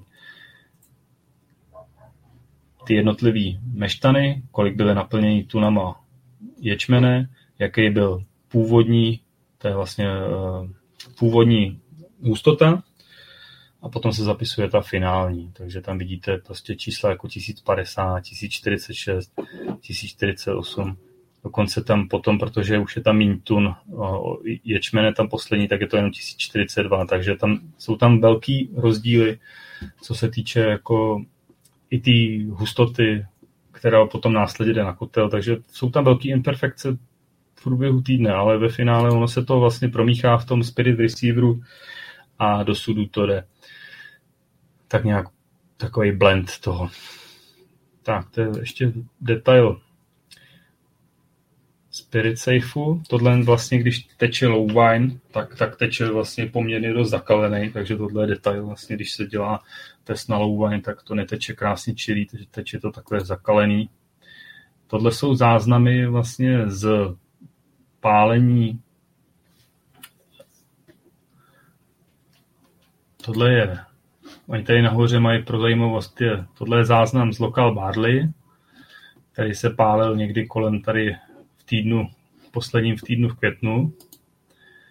Tohle je Longrow, který se pálil někdy v dubnu. A tohle je Hazelburn, který se pálil taky někdy v březnu. Tohle asi špatně vidět, ale tohle jsou rozpisy vlastně jednotlivých týdnů, kdy se dělá jaký dopředu, takže je tam všechno naplánované. Samozřejmě cestou na oběd jsme se zastavili v místním obchodě, aby jsme zkontrolovali, jestli tam náhodou nepřidali nějaké zajímavosti. Tohle je poměrně zajímavá věc, která je tam nová. Můžete si vlastně stočit vlastní láhev eh, buď no, vlastně od, od každý whisky v portfoliu, takže buď Springbank, Longrow, Hazelburn nebo Kilkerran. Lahev je poměrně cenově přístupná, myslím si, že sedmička tady tyhle ty lahve vyjde na 55 uh, liber a kdo bude na Svachovce, tak bude moc ochutnat Longrow přímo tady z toho Demižonu. Říkají tomu Demižon bottle, Demižon living bottle, ale ve skutečnosti, co jsme se přesvědčili, tak jsou to podstatě single kásky nebo spojený dva single kásky v případě Springbangu. Tohle je ta legendární cage, tam jsou takovýhle vystavený lahve. Zase cenově je to velice dostupný. Springbank do 10 let stojí myslím 50 liber, až Springbank na, tam nad 16 let, tak to stojí asi 80 liber. Takže ty lahve jsou single kásky, jsou hodně žádaný. K obědu zase nějaká ochutnávka. Tentokrát jich bylo víc, protože den byl náročný. Takhle nás tam třeba k večeři hostili, takže tohle je, myslím, zrovna chicken balmoral, což byl uh, nezvykle kuře naplněný hagisem a přelitý omáčkou z whisky, plus nějaký zákusek. To jsou vlastně stočený ty lahve z těch, cage, uh, z těch demižonů, takže vlastně jsme to nakoupili všecko, aby jsme to všecko ochutnali, co z toho je nejlepšího. Tak mě osobně nejvíc chutnal Springbank a Longrow. Z těch Kilkerranů a Hazelborn bylo dost cítit, že to je opravdu hodně mladý. No a po večeři jsme šli na prohlídku do města. Takže tohle je ten známý kostel, původní Longrow. Cadenhead Shop už byl zavřený, ten je zhruba nějakých pět minut cesty od palírny. Procházeli jsme vlastně městem. Já tady dám pár fotek, protože to město působí, když si uvědomíte, že v roce opravdu kolem na přelomu minulého století a 19. 20. tak to bylo hlavní město přezdívaný Vesky, a dneska je to dost takový smutný město, jak to řekl. Spousta opuštěných domů, spousta mm, života tam není, je tam prostě dost mrtvo. To zajímavý město. Takže to jsou nějaké detaily. Všecko to tam souvisí nějak s whisky, takže prostě jestliže tady hospoda se jmenuje Burnside, tak se jmenuje po zavřené palírně tady v Campbelltownu, která tam kdysi byla. Tohle je Tasting Room Cadenheads, místní radnice. Tady vzadu v pozadí zase se rýsuje nějaká zaniklá palírna. Ve své době bylo ve Springbanku 35 palíren, takže když jdete tím malým městečkem a otočíte se na roh, tak prostě na každém rohu je nějaká palírna. Eh, v, v Campbelltownu teď působí další nezávislý botler, tohle je zrovna jmenuje se Vatvisky, ten člověk původně pracoval pro Cadenhead, pak se udělal sám pro sebe a dneska dělá nezávislého botlera. To je asi nejužší domeček v Campbelltownu. A návštěva známého Archie hotelu, kde mají ohromný výběr baru, whisky na baru. Vzadu je vlastně ostrov, který se jmenuje teď, teď já se k tomu dostanu. Každopádně tohle je přístav v Campbelltownu. Jak jsem říkal na začátku, že nám zrušili ten trajekt, tak jsme se potom bavili s místníma, tak uh, se nám vlastně docela dost vysmáli. Říkají vlastně, že ten trajekt nejezdí prakticky nikdy, že vždycky ho zruší, takže ten, ten, ten trajekt prostě, když budete chtít jet z Adrosanu do Campbelltownu, tak uh, na to zapomeňte, ten trajekt prostě skoro nejezdí. Takže místní to vědí. Tady bylo, k tomu se ještě dostanu, nějaký místní věci z Campbelltownu a s Honzou jsme nemohli vynechat Archie Hotel. Výborný výběr whisky, kde můžete ochutnat různé singlekásky pro jak pro tyhle ty speciální bary, ve Skotsku, takže jsme si ochutnali, co tam bylo, Daftmill, Penromach, speciálně pro UK, nejstarší Annandale, kterou jsme vlastně navštívili při příjezdu, tak tohle byl od Crenheads a nejno, nejnovější přírůstek vlastně z Glasgow palíny Clydeside. Takže jsme ochutnali, vyfotili jsme se a tohle to je Campbelltown Cross, který vlastně uh, pravděpodobně roku 1380 byl vytesaný na ostrově Jona. Má, má to být údajně největší kříž z tohohle typu ve Skotsku. Má asi nějakých 33 metrů. Je vytesaný z břidlice a on původně stál jinde, než byl přesunutý v 17. století do Campbelltownu. A loni vlastně vydala Glenn zkoušel limitku která se vlastně jmenuje potom tom Campbelltown Cross. Takže tímhle tím jsme zakončili uh, den, protože bylo vidět do nějakých půl dvanáctý, takže jsme měli pořád světlo. Campbelltown je ovlažovaný golským teplým proudem, takže prostě jdete po městě a všude jsou palmy, což je poměrně dost zajímavý. A nám už když jsme se vyspali, tak začal druhý pracovní den. Já si myslím, že bychom to možná dneska mohli stihnout. Takhle se skladují uh, kvasinky. Je to prostě klasická lednice s pytlem a s kvasinkama. A protože ten den nám začal tak, že jsem měl namáčet ječmen, to my jsme vlastně v pondělí neviděli, takže nás hned všechny nahnali na, do namáčení toho ječmene, kdy tady ta ve druhém nadzemním podlaží ta nádrž se napust, nasype, pojme až 13 tun ječmene. A jak jsem říkal, to schéma je 12 hodin voda, 12 bez vody, 14 hodin voda, 4 hodiny bez vody a celkem 42 hodin a pak se to rozprostře. Cílem je teda zvýšit vlhkost. To je zase plán. Jo, takhle už potom voda, když se začíná zvedat, tak eh, se sleduje prostě, aby tam bylo vody zhruba na dlaň, protože on potom ten ječmen do sebe absorbuje.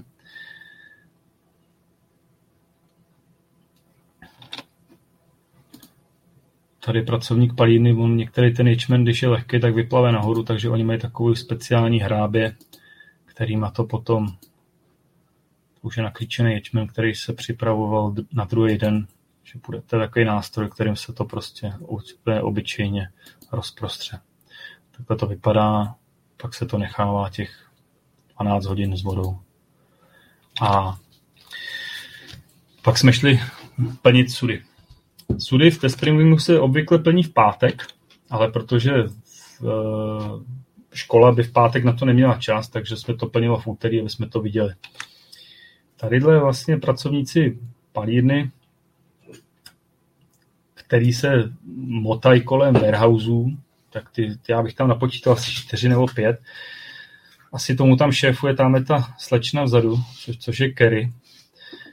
Je to teda opravdu drsná skotka, takže ty, ty byste si nechtěli dostat do spáru. Takže Kerry tam tomu tak trochu Eh, šéfuje. Co se týče, tak každý sud vlastně se před naplněním zváží suchej, což vlastně dělá Gavin na tady té prastarý váze. Po naplnění se zváží znovu, dopočítá se obsah vetru a ty sudy se vlastně plní takovou automatickou pistolí, která je tady a tam za Kerry vzadu je ten ohromný oni tomu říkají, to už je Spirit Receiver, tam je se potom z toho Intermediate Spirit Receiveru přečerpá Make do této nádrže a z té nádrže se to automaticky u pistolí čerpá uh, do sudu. Ještě předtím vlastně se to naředí v tomhle tom zásobníku, který pojme až 23 500 litrů toho Makeu, tak vlastně se to zředí na těch 63,5%, který Springbank dodržuje a řeší se to, ředí se to vodou uh, z Cross.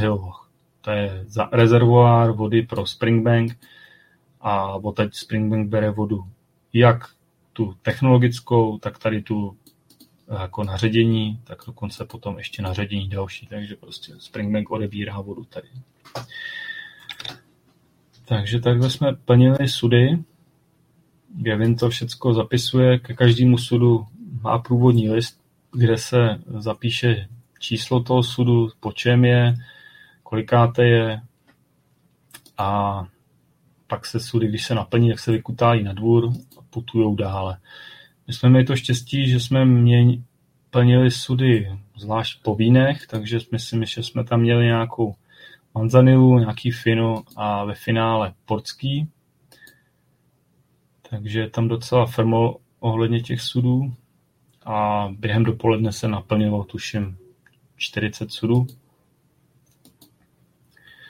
Tohle je fotka, to je ta zajímavá, jak jsem říkal, vlastně, že ve Springbanku se Chile obchoduje s lahvema, tak tohle je fotka z nějakých 9 hodin ráno, kdy už vlastně tyhle ty pánové tam postávají a čekají, že otevřou obchod a co tam uloví za lahve, který potom putují automaticky někam do aukcí.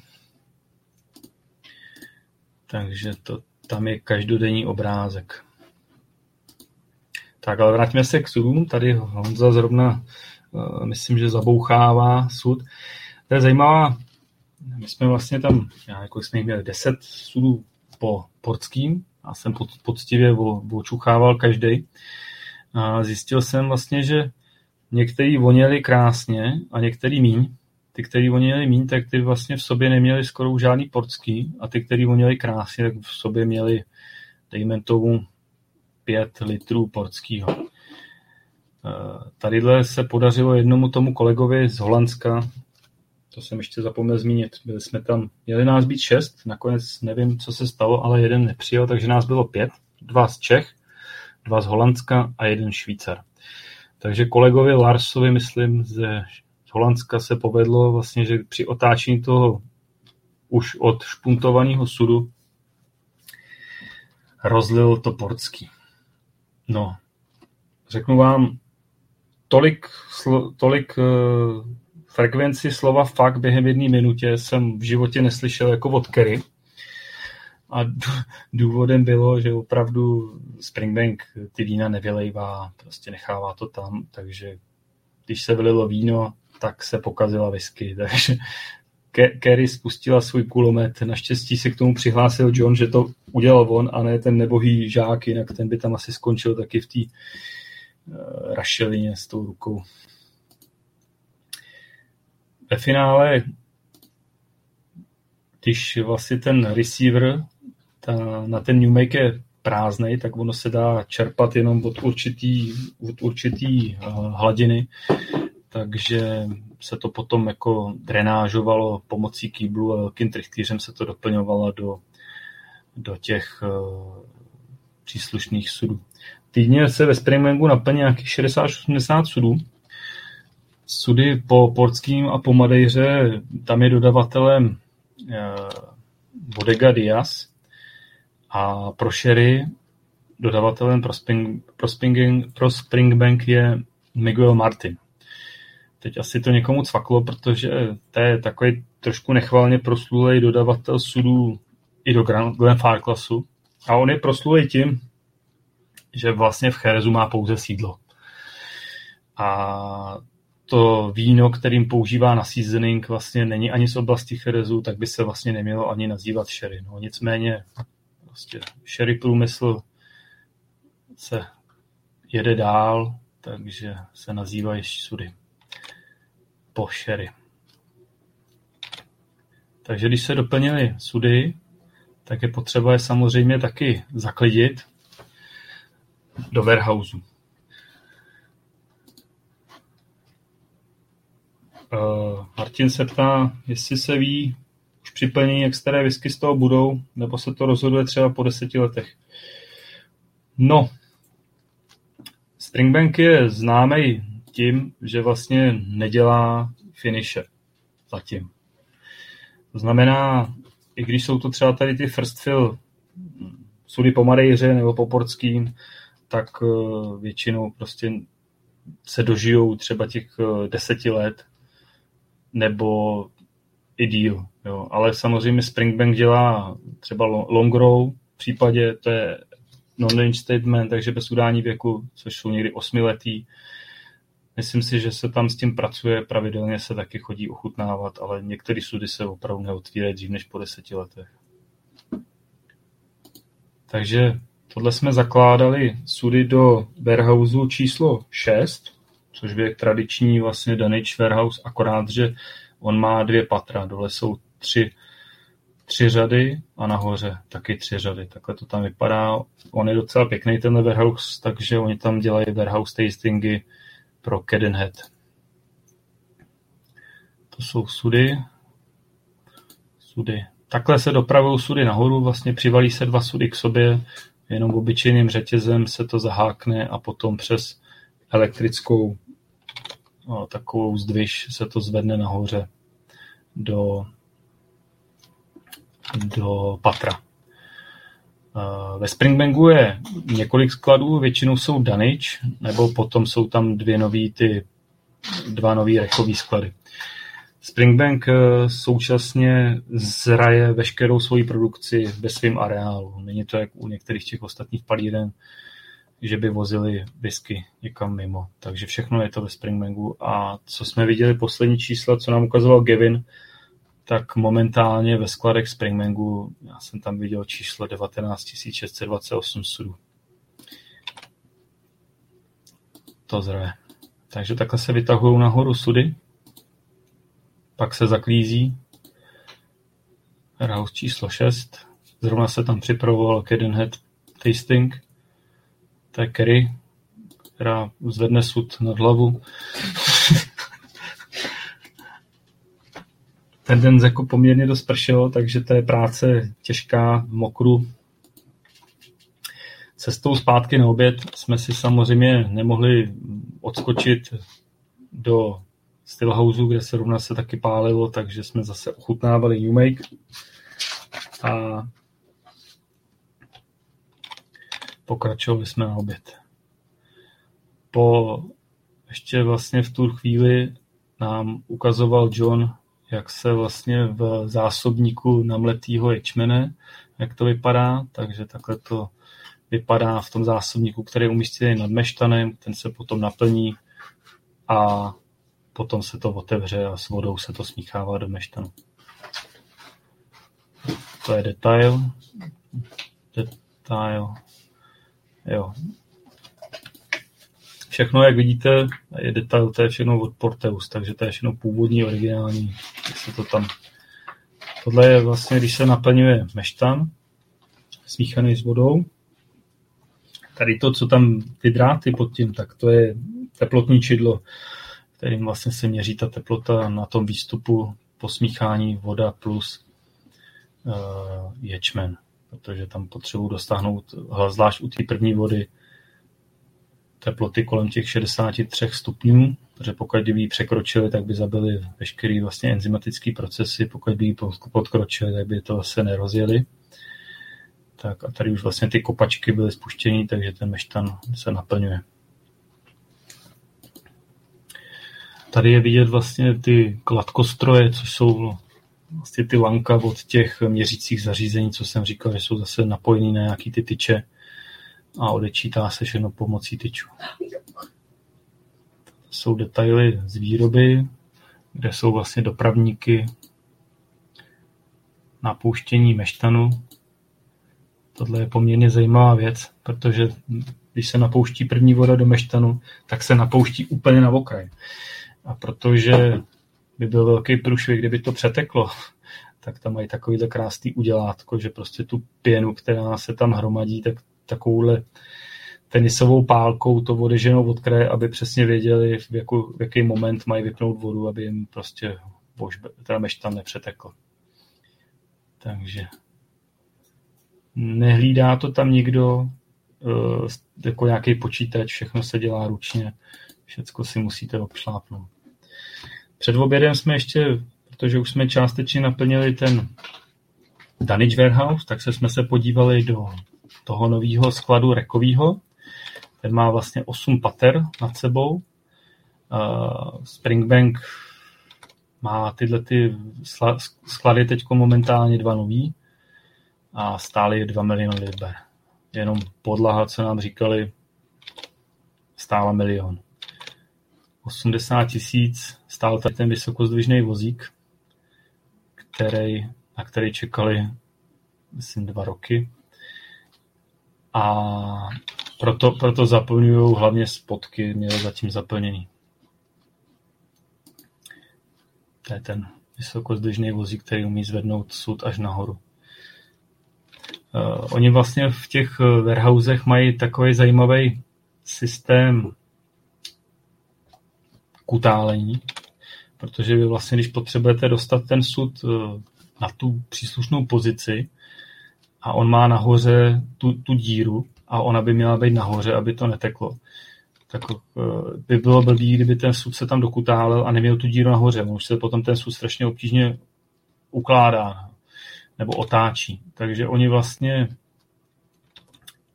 na jedné straně je pracovník, druhý pracovník je tady u toho eh, vysokozdížného vozíku a ten jeden pracovník mu řekne eh, za 10 minut půl.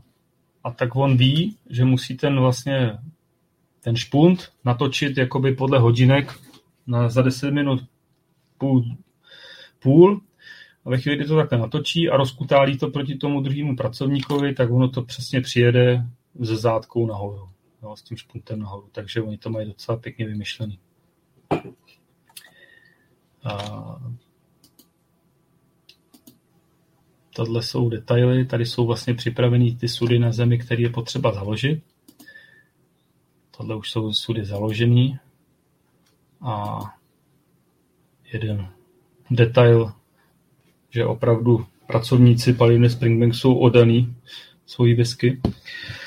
Ale co bylo zajímavé, když jsme se bavili se spousta lidma, tak eh, dost z nich buď nepila alkohol, a nebo když pila, tak ani ne, nepili whisky, ale pili spíš jako pivo nebo nějaký ty vodky a, a nevím, džiny prostě. Whisky tam není úplně populární i v rámci pracovníků. Takže to jsme my, připravený sudy na založení a šli jsme na oběd, takže jsme se šli podívat, jak vlastně už se začal stáčet první voda eh, z Vožbeku.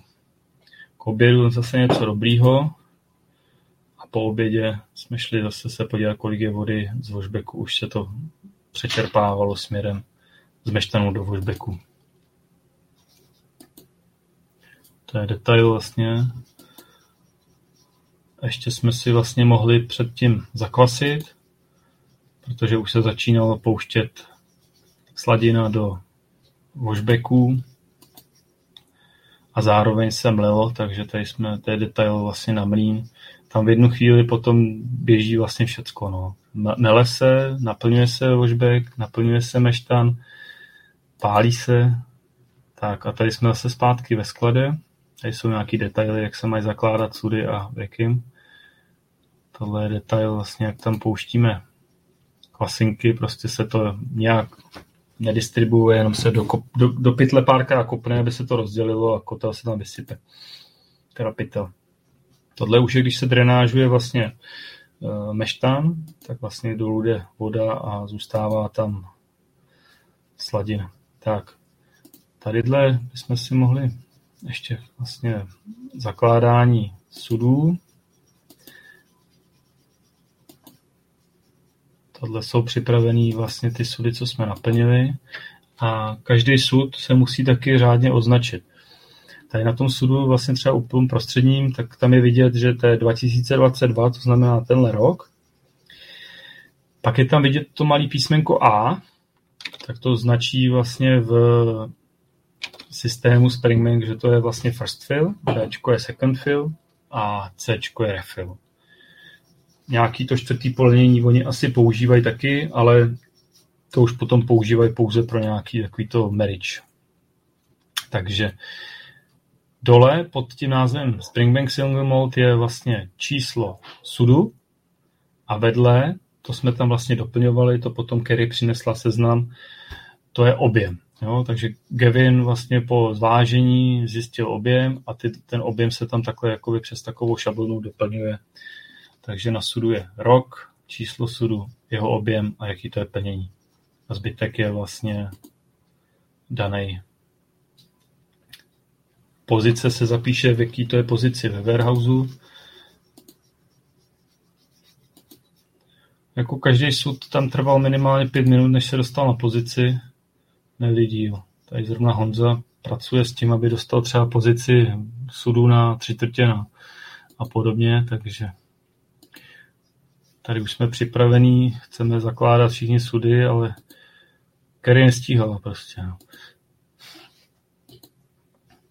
Tady jsme se zase vrátili, protože vlastně v mezičase, kdy my jsme pracovali na uh, tom skladu, tak oni museli dostat tady tu mašinu, vlastně ten zdvih do patra vejš, takže to, to furt s tím taky vexlu nějakýma králíkama.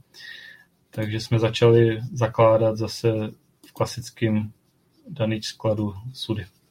Tadyhle si myslím, že jsou jenom typy uh, barel a hogshead. Tady jsem žádný větší sudy neviděl. Jo, jo, je to těžká práce. Tak tady už jdem po práci. Cestou jsme zase zkontrolovali, jak to tam vypadá. Už myslím druhá voda na meštanu a už eh, začaly pracovat kvasinky, ty, co jsme tam nasypali před pár hodinama, tak prostě už začaly pracovat. Měří se průběžně teplota, se zapisuje a nás čekala po práci warehouse tasting. Uh, ještě bych tady ještě doplnil vlastně, že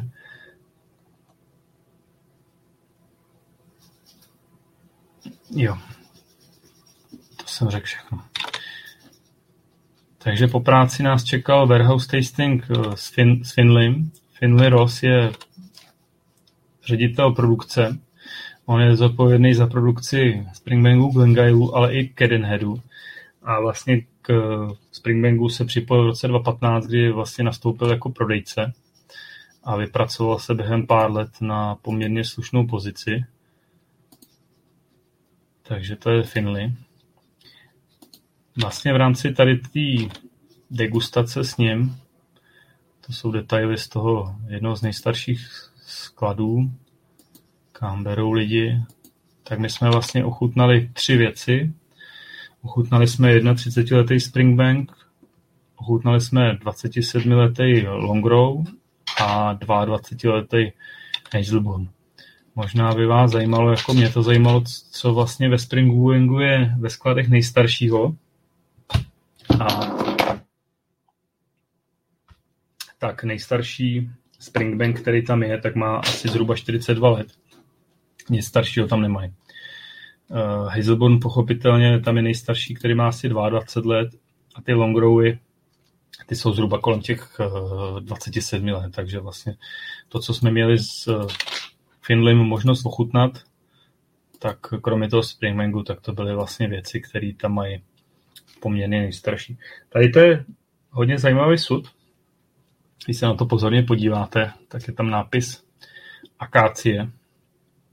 Takže mm, Springbank jako přiznal, že neleží tam pouze dubové sudy, leží tam sudy i z jiných dřev, ale to asi je ostatně všude i ve Skotsku.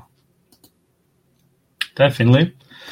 A vlastně na závěr té degustace mě k tomu inspiroval Tomáš Hradec, tak jsme taky přivezli do Skotska ochutnat eh, českou whisky, tentokrát z Old Bell Mizunari. Takže tom inspirace Tomášovo, který vzal na Ayla. A cestou samozřejmě po degustaci, další degustace s Robertem ve, ve Stillhouse. Kvasinky už krásně pracovaly, nás čekala večeře. Tohle mají takový zajímavý kombinace s koti, ale tyhle ty zákusky ty byly teda výborný. A zase tradiční vycházka na co jsme vlastně večer chodili do města. Takže tenhle, tentokrát jsme se po směně vydali na večerní procházku směrem k Davar Islandu, což je ten ostrůvek tamhle vzadu. Ten Davar Island eh, je poměrně maličký ostrůvek, který je asi 4 km od centra a je vlastně při ústí do Campbelltown Loch, do té zátoky. Je na něm maják a jedna malá budova, odkud se vlastně během druhé světové války natahovaly protiponorkové sítě, aby se vlastně ochránil Campbelltown Loch. Na ostrově je i nějakých sedm jeskyní, z nich v roce asi 1887 nějaký místní umělec vymaloval náboženskýma motivama. A tenhle ostrov je zajímavý tím, že je přílivový. To znamená, že se dá na něj při odlivu dojít pěšky my jsme tam zrovna v tu chvíli byli, kdy ten odliv byl, ale mohli jsme tam dojít, ale nechtěli jsme to riskovat, že bychom tam museli přespat, protože jsme úplně si nebyli jistí, jak je to ve Skotsku s přílivama. A naštěstí jsme udělali dobře, protože vlastně ve Skotsku jsou dva přílivy a odlivy denně, takže teoreticky bychom tam mohli zůstat. Takže to je vlastně to je vidět, že je odliv počasí a to je ta čistá, to je ta suchá cesta vlastně směrem k Davar Island. Pár fotek Davar Island. Cestou zpátky jsme zmokli a byla krásná duha. Tak a už se dostáváme ke, třetí, ke třetímu pracovnímu dni, který pro nás zase opět začínal na sladovně. Na sladovně je asi nejvíc práce, takže prostě se nás tam snažili poměrně dost využít byli jsme aktivní, tak, tak, tak jsme prostě už tady krásně na nás čekali kolečka s lopatama. A opět jsme vlastně viděli napouštění tentokrát druhý vody na ječmen a protože ten náš ječmen, který tam byl, to je, myslím, Lars, náš ječmen už byl připravený k, k sušení takže následoval transport do Kilnu. Takže my jsme vlastně museli veškerý tady ty, celý se to nakolečkovalo a tady tím otvorem se to házelo dolů, odkaď tady tím červeným výtahem vlastně se to dopravovalo zásob, uh, přes nějaký dopravník do Kilnu. To je vlastně cesta toho dopravníku a pak se to vlastně přes zase Porteus Tokio. Tady jsme se ještě zastavili na třetím patře na sladovně, kde je vlastně vidět, kde se původně sladoval, skladoval ječmen. Dneska už se tam skladuje, jak jsem říkal, už jenom lokal barley. Tohle je poměrně zajímavá věc, takže oni vlastně, když přivezou ten lokal barley, začnou ho dopravníkem přes tady tu trubku z toho auta posílat eh, sem na, na to třetí patro, tak tady je takováhle rozmetačka, takže on to zapojí do elektriky a vlastně nemusí to házet lopatou, ale touhle rozmetačkou to vlastně tam dostane tam, kam potřebuje. Tohle je vlastně, to jsou detaily těch zásobníků 30 tunových pro ječmen. To je zase detail na sladovně. A tady už je připravený vlastně kiln k zapálení ve chvíli, kdy, kdy je to připravený. Takže ječmen se připraví, všechny se z humna svoří vlastně do otvoru v podlaze a všecko se to dopraví do kilnu. Ten kil byl v roce 66 repasovaný a od té doby vlastně umožňuje dva druhy spalování tep, nebo dva druhy tepla. Jedno vzniklá spalováním rašeliny a druhý spalováním plynu. Ta, e, ten kiln prostě nemá, jak se říkal, pagodu, má obyčejný komín a tady už je připravená vlastně rašelina na zapálení a přihazování. Tohle je vlastně detail toho komína, co vede potom nad tím a tohle je vstup do, do kilnu. Tam je vidět podlaha, která má takový perforovaný dno a nás tam čekaly lopaty opět, dvě velké hromady a bylo potřeba ten rozprostřít úplně rovnoměrně. Ten roz, ječmen se v kilnu rozprostře asi do výšky 60 až 100 cm. To měření je zase úplně jednoduchý, prostě tady to ukazuje na cihly. No, takže měří se na cihly. A těch 10 tun ječmene, to se rozprostře asi po práh dveří, 12 tun nebo něco výš, asi o dvě. A když se celý ten ječmen rozprostře, tak se ještě mezi tím takzvaně prorejpe, aby tam byl dost uh, provzdušněný. A v kilnu samozřejmě, protože Springbank dělá tři různé věci, tak je tam velký rozdíl mezi tím, jestli se dělá Springbank, Hazelburn anebo uh, Longrow. Pokud se suší Hazelburn, tak se suší ječmen 36 hodin jenom teplým vzduchem. To znamená žádný ppm z rašely. Když se dělá Springbank, tak se prostě prvních 6 hodin do toho mokrého ječmene suší rašelinou a nakuřuje se a dalších 30 hodin se to vlastně dotahuje jenom teplým vzduchem. A výsledkem je, že Springbank má nakouřenost někde 8 až 10 ppm. Naopak, když se dělá long row, což je vlastně heavily peated, tak eh, tam se suší 48 hodin a více pouze rašelinou. Výsledkem je u toho eh, long row, že má zhruba nějakých 48 až 50 jednotek ppm fenolu. Teplota vzduchu je od nějakých 49 do nějakých 71 stupňů Celsia. Ten kiln, tohle je nějaká klapka, kterou se to odvádí do toho komína. Ta, ta s tou se dá jako regulovat a otvírat, zavírat, přivírat, takže to dokážou regulovat. A šli jsme házet lopatou.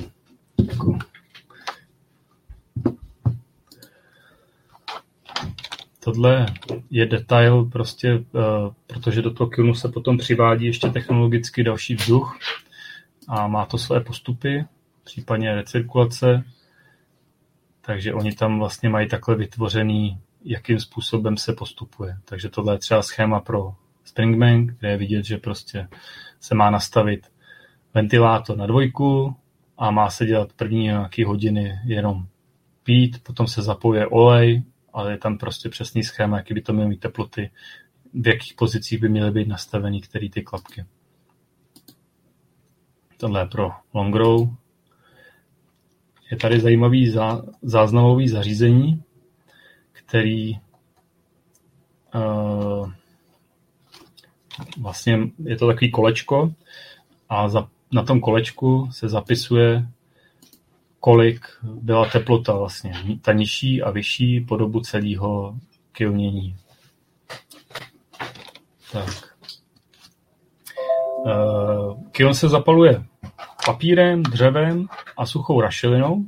Když se to rozhoří, tak se vlastně míchá takzvaná suchá a vlhká rašelina dle potřeby. Jo. To, to znamená, ten kiln nesmí hořet, ale jen kouřit. Takže když se někde objeví nějaký plamínek, tak prostě ten pracovník na to reaguje, naháže na to mokrou rašelinu a zase to začne jenom kouřit. Springbank v současné době bere rašelinu ze dvou míst. Suchá rašelina je z naleziště St. Fergus, to je kousek nad Aberdeenem, a mokrá rašelina, která kouří, vlastně ta je z naleziště Bob, Bobgain Farm to je zase kousek jižně pod Inverness. A oni ty rašeliny obě dvě míchají. Tak, čas od času je v průběhu toho kilnění potřeba vlézt taky do, do toho kilnu.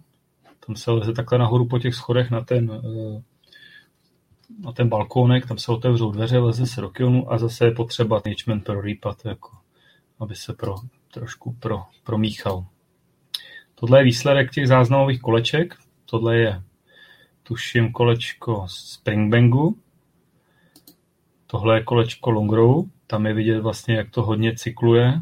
To je rozdíl, když se přiloží, vlastně s, pak to chvilku hoří, pak se zase přiloží a dělá tady ty, ty rozdíly teplot vlastně. Tohle je čerpat, nebo to řekl, vzduchový ventilátor, který samozřejmě vyžene vzduch do kilnu, aby tam byl lepší tah. Tohle je vlastně zásobník té vlhké rašeliny, která je venku, aby do ní mohlo pršet. Je vlastně, když jste vzadu za kilnem, tak jste na tom dvorečku, kde je zase vidět uh, zadní stěna stillhouse, kde se pálí. Tady už se připravují zase sudy na další týden. Zase to byly nějaký sudy povinně. Pracovníci už to si dopředu zváží. Většinou už tam napíšou čísla, které tomu přidělí Gavin. Takže vidět, že už je to tady prostě má číslo, jaký to plnění. Tak a tohle jsme zase u dopravníků. Takhle vlastně je dopravník, který dopravuje jak na kiln, tak potom z kilnu prostě do zásobníků těch 20 tunových, odkud se potom odebírá ječmen. Takhle to tam vypadá. A když se vlastně ten kiln uh, dodělá, tak, uh, je po, tak vlastně z nějakých 48% ječmene vlhkosti se sníží na 4% a zase ručně lopatama se celý ten kiln vyháže na dopravník a ten dopravník vlastně odveze ten ječmen na pásovém dopravníku do jednoho z těch zásobníků. Tohle je pohled vlastně na ten zásobník z vrchu. Tohle je vlastně uh, uprostřed je dopravníkový pás, kudy ten ječmen jede a tady po stranách jsou ty zásobníky. Takže ten ječmen přijede, takhle do strany se vysype do příšlostního zásobníku. V tom zásobníku Vlastně ten ječmen no, takzvaně odpočívá asi dva měsíce, než se použije pro pálení. Kdyby šel ten ječmen vlastně přímo na tenhle ten mm, vysušený, kdyby šel rovnou na, na mletí a na pálení, tak by jim to dělalo velký problémy, hodně pěny by to dělalo, takže tam se nepoužívá úplně čerstvý. Je tam poměrně málo místa nahoře, samá pavučina. A, a tady mají na ukázku vlastně rozdíl mezi klasickým ječmenem, který je vlevo, a local barley.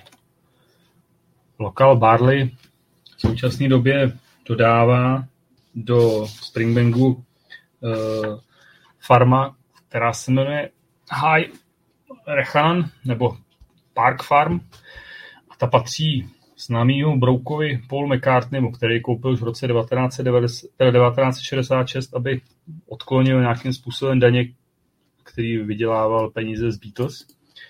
Farma má dneska nějakých 75 hektarů a dneska už tam Paul McCartney nebydlí, ale pobýval v Campbelltownu a z těch dob, kdy vlastně v Campbelltownu skutečně pobíhal, vznikla v roce 77 jeho slavná píseň Mal of Kintyre kterou vzdal hod vlastně mm, okolí Campbelltownu.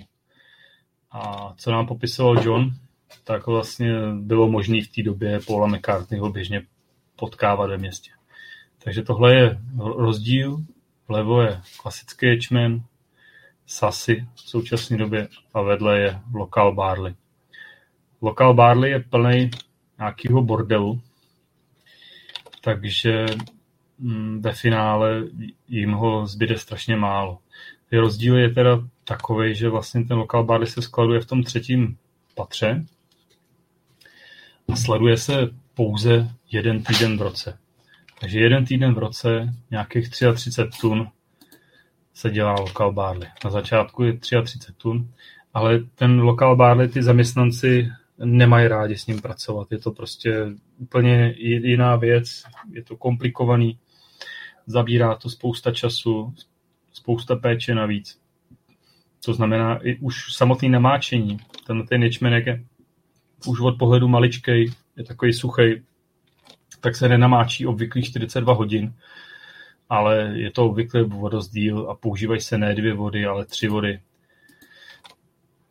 Když jsem se ptal, jestli dělají lokal barley třeba jako někdy jako Longrow nebo jako Hazelburn, tak eh, řekli, že ne, že kilnuje se úplně stejně jako Springbank, to znamená je lehce nakouřený.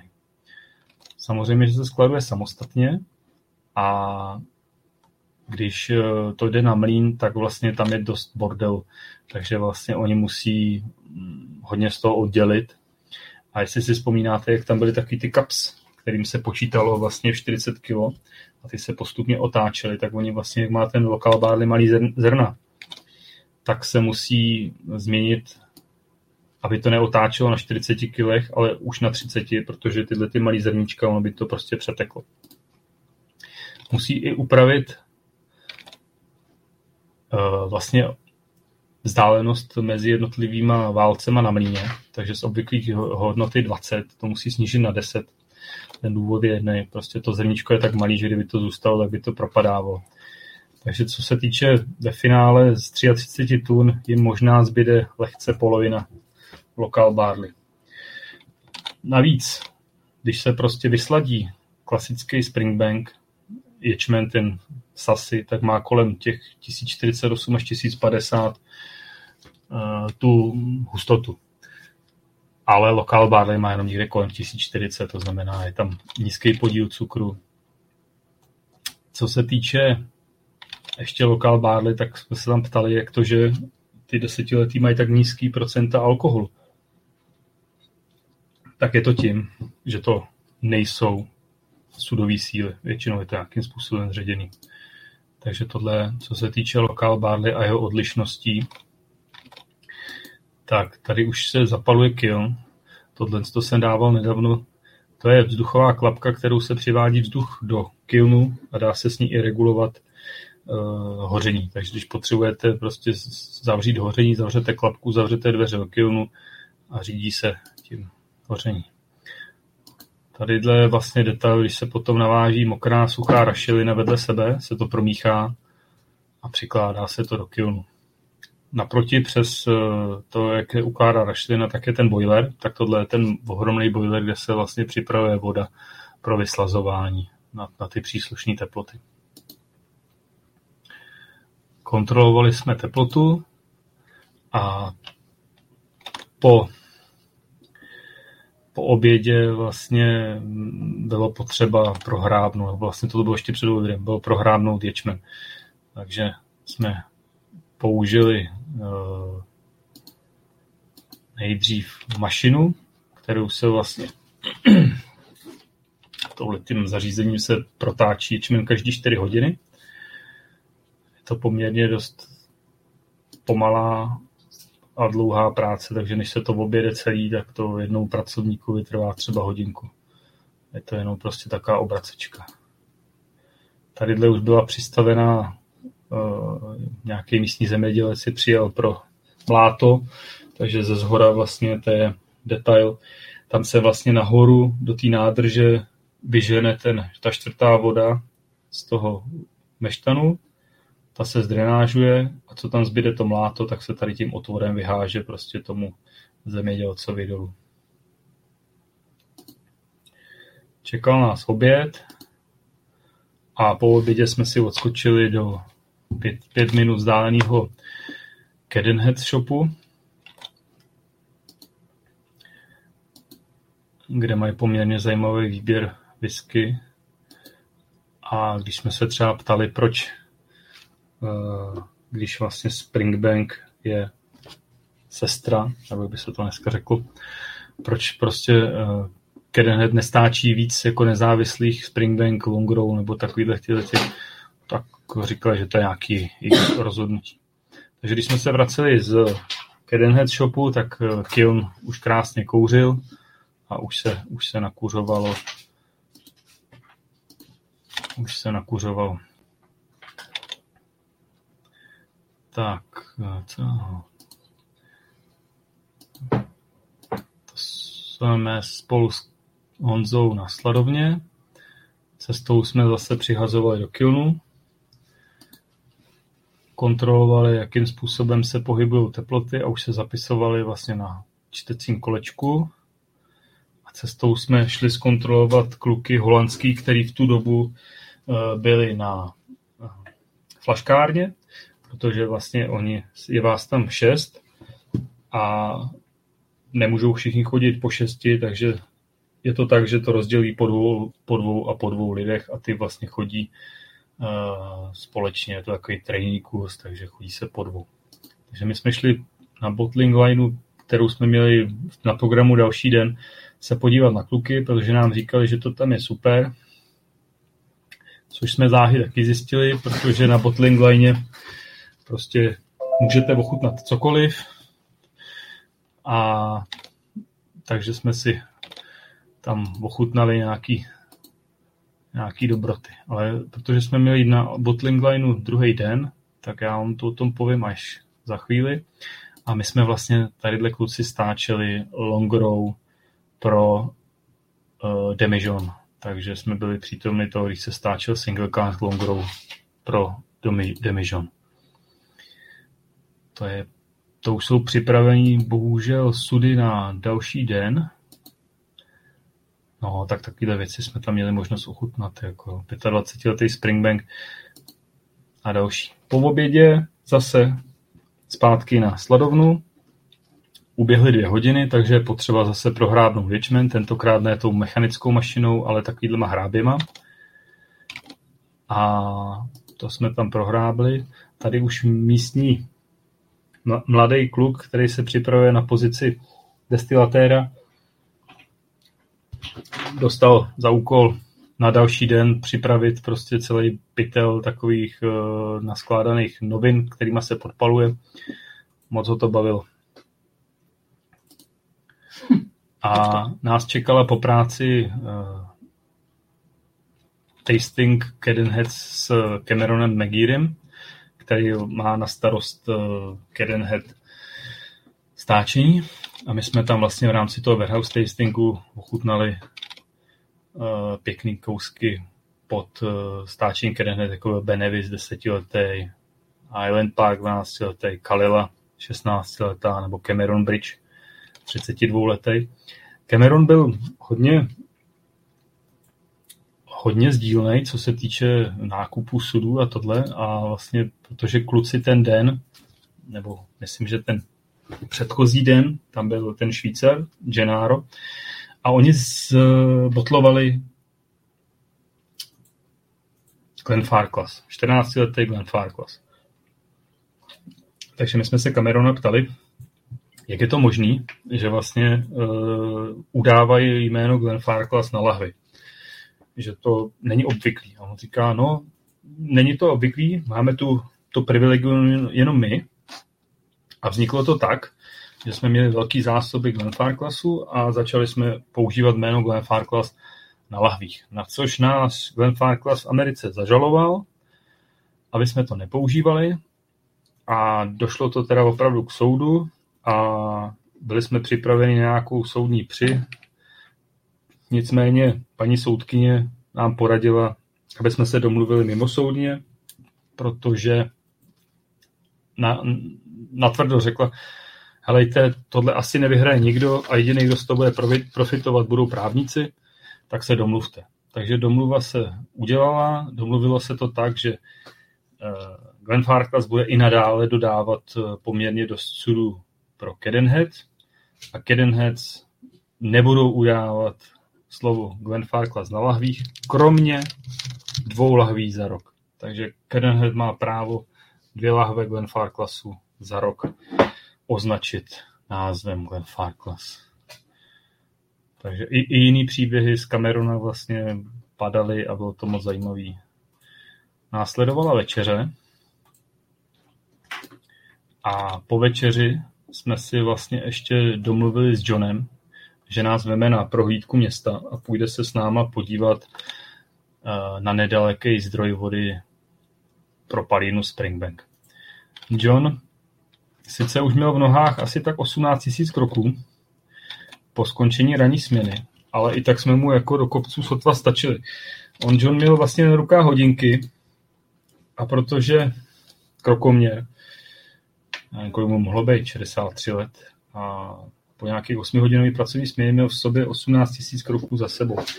Ono jako, ono se to zdá, že tam sedí na té palírně ty lidi a nic nedělají, ale tam každý otočení kohoutu nebo to tak má za sebou, že musí běžet přes celý stillhouse, vystoupat spoustu kroků, tam, tam se zkontrolovat, jestli se to opravdu děje, protože mu to žádný počítač neřekne, že prostě na druhé straně opravdu to funguje. Takže on něco udělá, běží to zkontrolovat, pak se zase vrátí, udělá jiný krok a zase ho běží na druhou stranu zkontroluje, jestli to funguje. Takže tam opravdu se ty lidi hrozně naběhají a je to velice pracný.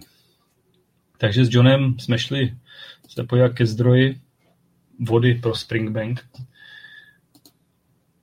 To je tady to jezero.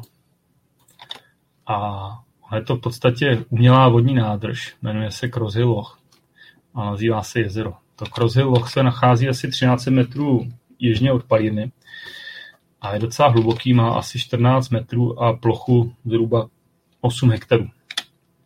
Ta přehrada byla vystavěna mezi roky 1848 a 1852 uh, Georgem Campbellem, což byl tehdy vévoda z Argyll a pánem Kintyre.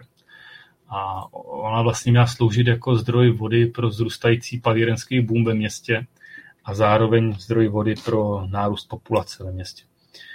A protože byla natažená jenom jedna původně trubka, tak eh, ta trubka nestačila a postupně bylo dobudovaný nový potrubí o třech trubkách s větším průměrem. Z toho dvě ty trubky sloužily pro palírny a jedna pro, pro městský občany. Samozřejmě palírny museli platit vévodovi za to, že berou vodu a tak brali zhruba jenom polovinu své spotřeby, zbytek pokrývali z vlastních studní. Že ty studny, jak jich tam bylo hodně, tak eh, postupem se tam měnila ta, ta hladina, takže nakonec platili hodně vévodovi. Je tam docela zajímavý to, že v roce 1930 po velkém krachu, vlastně, kdy v té době mezi 1900 hm, po válce a 1930 vlastně v Campbelltownu zkrachovala válka, valná většina palíren. A tehdy to neminulo ani Glenn Scotia a její tehdejší majitel Duncan McCallum, který si udělal velký dluhy, se v tom jezeru utopil. V roce 1950 už vodu z jezera Crossley Loch v Campbelltownu nepoužívají. Mají nový zdroj ze severního jezera a v současné době tady vodu z Loch používají pouze palíny. A jezero pořád stále napájí Springbank, Glengyle, England Scotia a do budoucna se na ně připojí i nový palírny. Takže máme se na co těšit. To jsou ještě z procházky s Johnem. John nám samozřejmě v průběhu procházky vyprávěl spousta zajímavých věcí o historii Campbelltownu i palíren. Občas jsme se ve městě zastavili u nějaký palírny a protože jsme měli žížu, tak jsme skončili na pivě. A následoval nás čtvrtý pracovní den, což byla lahvárna. Jsme se na tohle teda opravdu po zkušenostech kluků z Holandska i vlastně Genára ze Švýcarsku dost těšili. Ale naše překvapení bylo, že ten den byly na plánu stáčet dva sudy rumu. Takže jsme bohužel flaškovali rum. Byla to desetiletá Guayana a jedenáctiletý Barbados Foursquare. To jsme teda moc neocenili. Ta celá ta lahvárna se, na, se vlastně uh, nachází v budově bývalý Paladin Longrow, což vlastně byl původní house, který měl dvě patra a dneska dole je vlastně linka pro stáčení a nahoře se dávají single, jako mm, sudy pro stáčení. V rámci té budovy jsou dole dvě linky. Jedna je plně automatická, ta se používá pro potřeby Springbangu. a druhá je poloautomatická, ta se používá pro potřeby Cadenheadu a když Springbank stáčí nějaký singlecásky a podobně. Ona ta uh, botlovací linka tak zaměstnává 13 lidí. My jsme tam tomu s Honzou interně přezdívali chráněná dílna, protože ty místní zaměstnanci, no, prostě bylo tam vysoká přezaměstnanost. Co jsme se dozvěděli, tak ve finále by tam stačili asi tři lidi, aby obsluhovali tu linku, ale jich tam třináct. To je zase taková ta velkodušnost pana Wrighta, že dává práci lidem, včetně asi lid, lidem, eh, který mají asi nějaký trošku problémy, takže bylo to zajímavý. Například můj vedle kolega, ten vlastně jsme se tam bavili, on jenom dával, jeho práce byla, že vlastně vzal do ruky čtyři flašky a nandal na to špunty. To, co mě trvalo, než jsem nandal já jeden špunt, tak on nandal čtyři, protože měl ohromný tlapy. Takže, ale co jsme se bavili, tak byl úplně nadšený, že má tu práci, byl tam strašně šťastný a přál si, aby tam pracoval do konce života. Eh, na, chrá, na, na, na chráněný díl, na potlovací lince to vedl Stuart, ale ten Stuart na konci srpna končí a vrací se do Kanady, kde on 20 let žil a pracoval v nějaký místní palírně a tak se tam vrací a Springbank momentálně hledá nového šéfa na botlovací linku, tak, tak to ví, tak pokud máte zájem, tak můžete pokračovat. A ta práce na té poloautomatické lince je jednoduchá. Když se prostě zvedne sud do vejšky, ze spoda se odšpuntuje, vyleje se do takového ocelového tanku přes síto, aby tam nenapadal veškerý bordel ze sudu. Dělají se odběry, změří se, udělá se nějaké měření, zapíše se to vlastně do listu, protože už je to práce s alkoholem na výstupu, takže se všechno musí evidovat. Tohle je vlastně plán, co se bude botlovat, tak bohužel my tam máme ty dva růmy. A celý se to promíchá pádlem. Tohle je pádlo, kterým se promíchává ve Springbangu věci. Takže je to všecko archaický. Tohle je čerpadílko, který vlastně žene z, tý, z toho celého tanku ten produkt, ať je to whisky nebo teď to byl rum, přes, přes filtry do linky, tohle je vlastně ta linka, kde se plní Jo, takže je tam filtr 50 mikronů, 20 mikronů, 10 mikronů. Sice tam říkají, že to není filtrovaný za studena, což je možná pravda, protože v té době, kdy jsme to tam byli my, tak eh, když přivezli ten produkt z toho, ten, ten sud z toho warehouse, tak mu měřili teplotu, měl nějakých kolik 13,5 stupně, ale dovedu si představit v zimě, když přivezou z těch warehouseů nějakých těch 5-6 stupňů, proženou to těma filtrama, tak já už bych to teda osobně jako trošku chill filtration nazýval. Nicméně to tak bohužel je. Tak, a se ještě vrátím k té poloautomatické lince. A tam je ta práce úplně jednoduchá prostě, no. Když se vlastně to dostane do lahví, tak eh, ty lahve se naplní, pak se zašpuntujou, probíhá kontrola pro, přes rozsvícené světlo, jestli tam není nějaký bordel, pak se nasadí kapsule, následují britský vzor, eh, kolky, pokud ne, tak se tam nedávají, pak se na tiskárně natiskne kód, udělá se etiketa, případně se nalepí nějaký další etikety ručně, pak je nějaká výstupní kvality kontrola, vloží se to celý do krabičky, pak do krabice na paletu. Na, na krabici se potom vytiskne kód, který značí rok a batch a další kód, který značí vlastně krabici a v rámci beče. Na této lince poloautomatický oni zmáknou maximálně dva sudy denně kdežto ta kapacita té plně automatické linky je zhruba 550 flašek za hodinu, takže by dokázali udělat nějakých 900 krabic maximálně, ale to se tam ne, nedaří.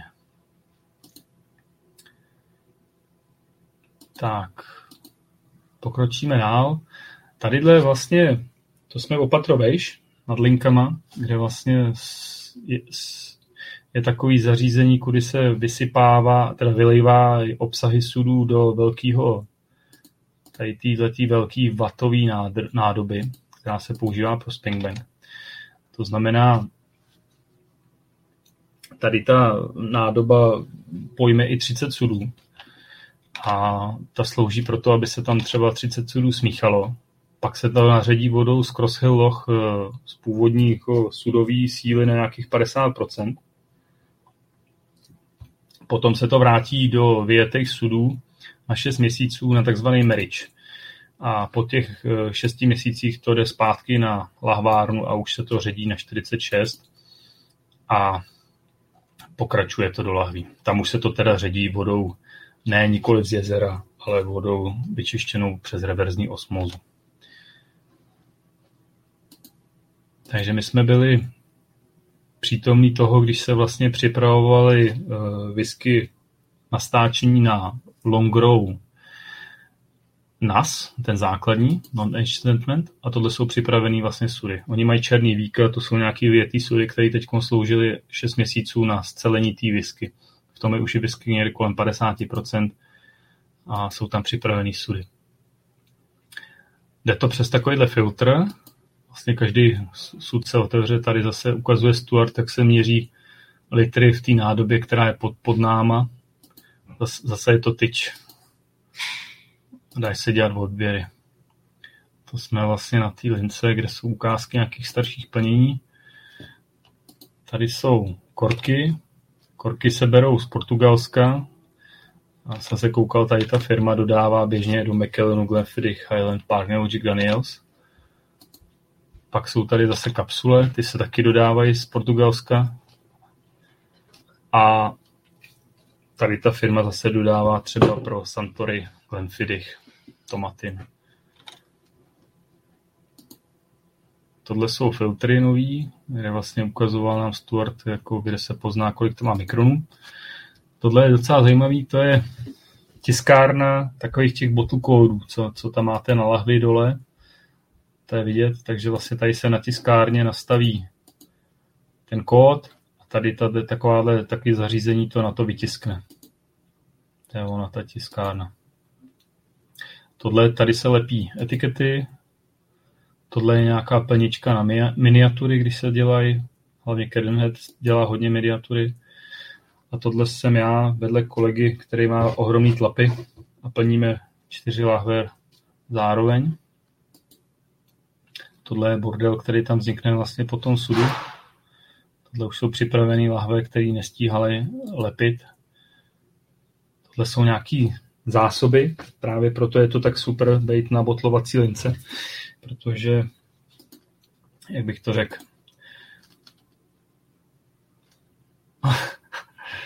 občas se stane, že mm, etikety jsou blbě spočítané, takže místo 256 lahví vyjde třeba 260. No jo, ale co s tím? Tak ty lahve obvykle zůstávají na botlovací lince a jsou tam právě pro potřeby ochutnávání a pro, pro žáky a podobně, takže prostě tam, tam je takový stoleček, no, tady asi mám Jo, tady jsme měli možnost ochutnat 37 letou. To je asi nejstarší, ono je to teda Highland Distillery, ale Cameron nám zase prozradil, že to je uh, Glenmorangie, asi nejstarší Glenmorangie ever. Takhle vypadá vlastně těch 13 nebo ještě víc lidí prostě na té botlovací lince, všichni makají, výstup. A tohle je stoleček. Další ještě v bednách jsou lahve různých whisky, takže furt, furt tam za váma chodí s Glencairnem, jestli máte něco na lito, jestli chcete doplnit, co byste si dali. Takže všichni, kdo pracovali na botlovací lince, odcházeli poměrně veselí. Gennaro ten odcházel úplně, úplně neveselý už. Tady vlastně otvíráme asi 8 nebo 10 sudů jsme stihli otevřít pro ten long row nahoře, sud se prostě odšpuntuje, takovým způsobem se otočí, přes ten filtr to teče do, do té nádoby. Tady je vlastně předpis, vlastně kolik jde do long row ty NHSky, kolik tam jde sudů. Takže vidět, že jde tam, jestli dobře počítám, 26 sudů a očekávají z toho 1800 krabic po šesti. Tadyhle je ukázka vlastně zase, jak eh, je plán, jak se rozváží vlastně uh, krabice po světě. Jo? Takže třeba je tady pěkně vidět, že třeba ten long row, který jsme měli dělat, tak v rámci toho beče bylo 36 sudů, počet flašek nějak 10 800 vychází a nejvíc těch caseů jde do Německa 270, pak jde 250 pro USA, 200 skoro do Japonska, 180 Francie, nějakých 185 zůstává ve Velké Británii, ale zbytek Evropy jenom 38. Tak je to trošku jaký z našeho pohledu smutnější příběh. A když jsme vlastně otvírali jeden sud za druhým, a to trvalo, než, než se vyprázdnil, možná dvě minutky, tak vždycky byl čas a prostor si tam prostě pod ten sud na, nastrčit Glenkern a ochutnat, jak to chutná. A musím teda říct, že jsem poctivě ochutnával asi ze všech deseti sudů a každý byl jiný. Byť to bylo jakoby smíchaný před nějakýma těma šesti měsícema, nařaděný a uložený do vyšeptalých sudů, tak přesto každý sud byl jiný. Bylo zajímavý. Tohle je vlastně ukázka, mm, to, co vypadne z těch sudů a zachytí se na těch sítech, takže takovýhle opálený vlastně ty eh, povrchy toho sudu potom takhle vypadávají. No. To jen taky zacpává čerpadla a takové věci, takže dost, dost často se čistí filtry, čerpadla, takže proto to trvá tak pomalu všecko tam. To je zrovna ten zmíněný Glenn Farklas, který tam byl 14 letý, tak tohle zase zbylo na lince, takže jsme měli možnost ochutnat. Pak nás čekala večeře, ale já jsem ještě chtěl, uh, jo, tohle ne.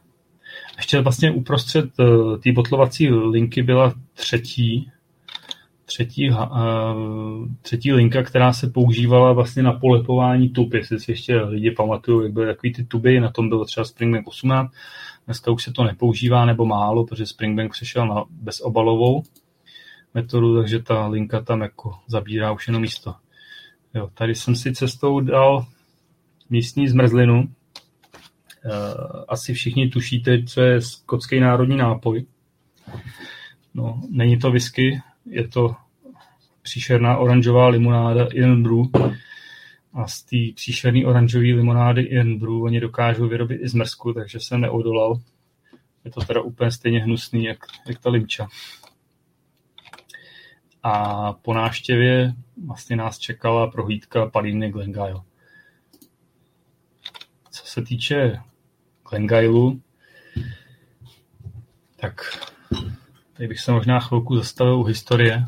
Je to vlastně jedna z posledních palíren, které byly založeny v rámci Campbelltownu a v roce 1873 tu palínu založil William Mitchell, který se rozhádal vlastně se svým bráchem, br- bráchou Johnem, se kterým vlastně chvilku spolu vlastnil i Springbank.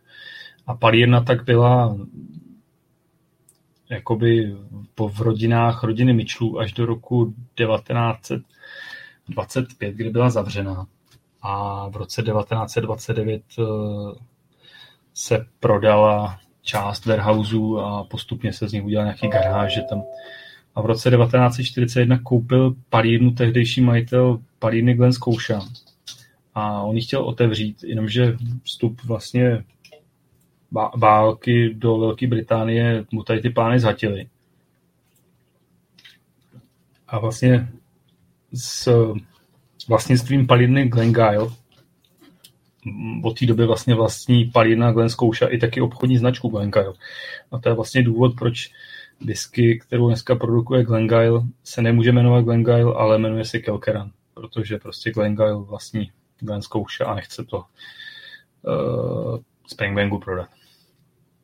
Oni se o to, o to znovu obnovení palírny pokusili ještě jednou, v roce 57, ale ani to jim nevyšlo. a palírna se vrátila zpátky do majetku rodiny Mitchellů, tentokrát už pod pana Wrighta v roce 2001.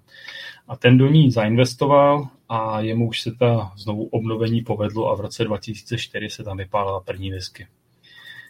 Ten název Kilkeran, který oni dneska používají, je vlastně jméno původní vesnice, než se změnila na město a přejmenovala se na Campbelltown, takže původně tam stála vesnice Kilkeran. A tím důvodem, proč vlastně pan Wright chtěl otevřít vlastně tu novou palírnu, což byla vlastně i první palírna v novém tisíciletí, bylo to, že Scotch Whisky Association neuznávala Campbelltown jako region. A řekl, tam měl na to nějaký důvody, že musí být minimálně tři palírny, takže on prostě to vyřešil tak, že začal pálit v Glengyle jako třetí palírna, takže získal Campbelltown status chráněného regionu, uznávaného. Byť se tam pálilo pouze jeden měsíc, tak to obešli. Uh, tohle je mlín v palírně Glengyle. Ten mlín pochází původně z palírny Craiglachy, takže z druhé ruky. Ono vlastně dost těch věcí v palírně je z druhé ruky. No, I ty dva kotle, co tam vidíte vzadu, tak uh, ty jsou vlastně původem z palírny zavřený Ben Vivis, kde vlastně pálili jenom 10 let a potom vlastně byli přivezeni, nebo oni byli odstavení, až potom je koupili vlastně do, do palírny Glengale. Oba dva jsou napojení teda na Shell Tube kondenzátory a v palírně jsou čtyři dřevěný vožbeky a tady jsou opravdu zase dva borovicový, dva modřínový. Takže to je, co se týče vybavení Glengale a klasický slad se bere ze Stingbangu, ale nenakou, jako silně ten heavily peated nakouřený se bere ze sladovny někde v, v Inverness, takže ten se nedělá v Springbangu, protože už by to kapacitně nedo, nestíhal. Kapacita palíny je 750 tisíc litrů ročně, ale dneska dělá nějakých 100 tisíc necelých litrů a ta produkce je rozdělená 80% je to klasický kilkerán a z 20% je to ten heavily peated eh, na kouřený nějakých 84 ppm. Takže to je, co se týče prohlídky Glengyle. To je jejich, tuším, 4,5 tunový meštan. To, ten už je modernější. Spirit Safe. Kotel Taky detail. Já se záměrně moc ne, nezmiňuji o té palírně, protože uh, úplně nebyla součástí Springbank School. My jsme tam měli jenom takovou prohlídku, řekl by se asi na úrovni běžných prohlídek, co se tam dělají. Tohle je vlastně taky plň, plnící místnost, kde se plní sudy palírně Glengyle. Tohle je cest, cestou zpátky tam vlastně tyhle ty velký monstra, to jsou Springbank sklady. Já jsem vlastně asi zapomněl říct, že vlastně ty warehousey, co jsou tady ve Springbanku, se používají jak pro potřeby Springbanku, tak pro potřeby Glengyle i pro potřeby Cadenheadu. Takže můžete tam najít nejrůznější sudy. Cesta ke Glengyle, velký sklady. Následně nás eh, čekala taky ochutnávka Glengyle. Ta byla vlastně zase s Finley. Finley teda říkal, že on má nejradši Kilkeran a večer jsme zase ochutnali, teda vyrazili na do místní hospody Black Sheeps a dali jsme si tady vyhlášený haggis nachos, což je teda úplně příšerná znějící kombinace dát si nachos z haggis, ale je to úplně skvělý. Rozhodně lepší než to pivo, který se tam točí. A cestou jsem vám taky chtěl, nebo i pro sebe jsem si vyfotil jako ten odstín vlastně té zkázy, kterou vlastně dneska to centrum Campbelltownu trpí. Je tam spousta opravdu zanedbaných domů. Tohle je třeba dům, znak Springbank, tam vzadu vlastně vidíte komín, tam už je palírna. Dům je úplně totálně zanedbaný, na prodej a už asi roky. Já jsem se tam s Honzou divili, že to někdo nekoupil jako třeba na Airbnb, jako bydlet přímo v palírně. Jako, přesto, přesto je to smutný příběh. No. Hodně domů na prodej.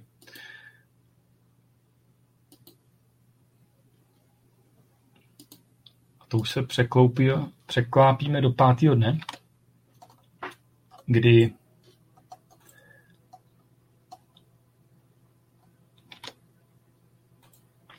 asi bych se předtím ještě zmínil o palírnách, který tam vlastně způsobili to, že tam je teď tolik tolik eh, těch zanedbaných domečků. Jo, po procházce po městě vlastně potkáte spoustu palíren, které jsou zavřený. Tohle je vlastně třeba plánek, já nevím, z roku možná na přelomu tisíciletí. Tadyhle dole uprostřed vidíte palínu Springbank. Přes tu ulici, tak tam je vlastně palína Longrow. Vlevo vidíte dvě palírny. Jo. Jedna je Ardlusa, Glenevis.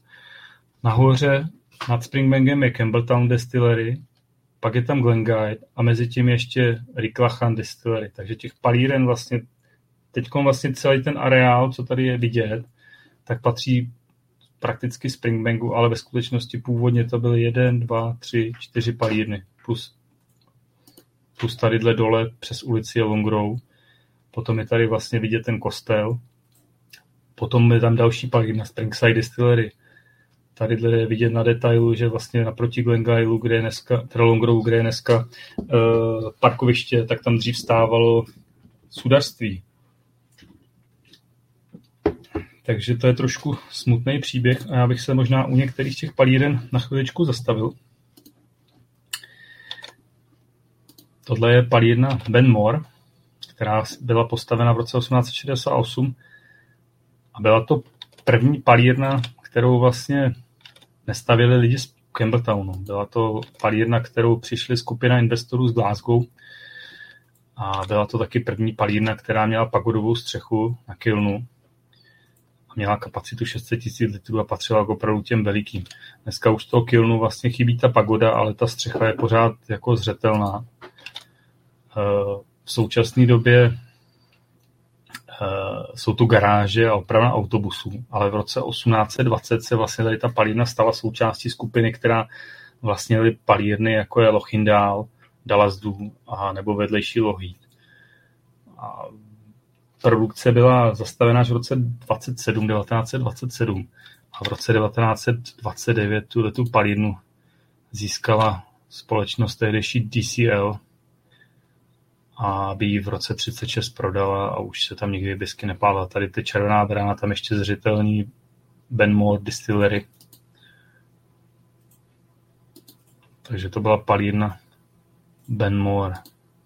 Pak když se dá, jde dál kousíček od města, tak narazíte na palírnu Burnside a Meadowburn, kde jsou vlastně tvoří takový společný areál. A ta Burnside byla vlastně založená 1825, více od centra, ale palírna to byla taky veliká, uměla vyrobit půl milionu litrů ročně. A palírna byla v roce 1919 zavřena, kde ji koupila a vlastně včetně té sousední palírny Meadowburn koupila firma, která vyrábí sír.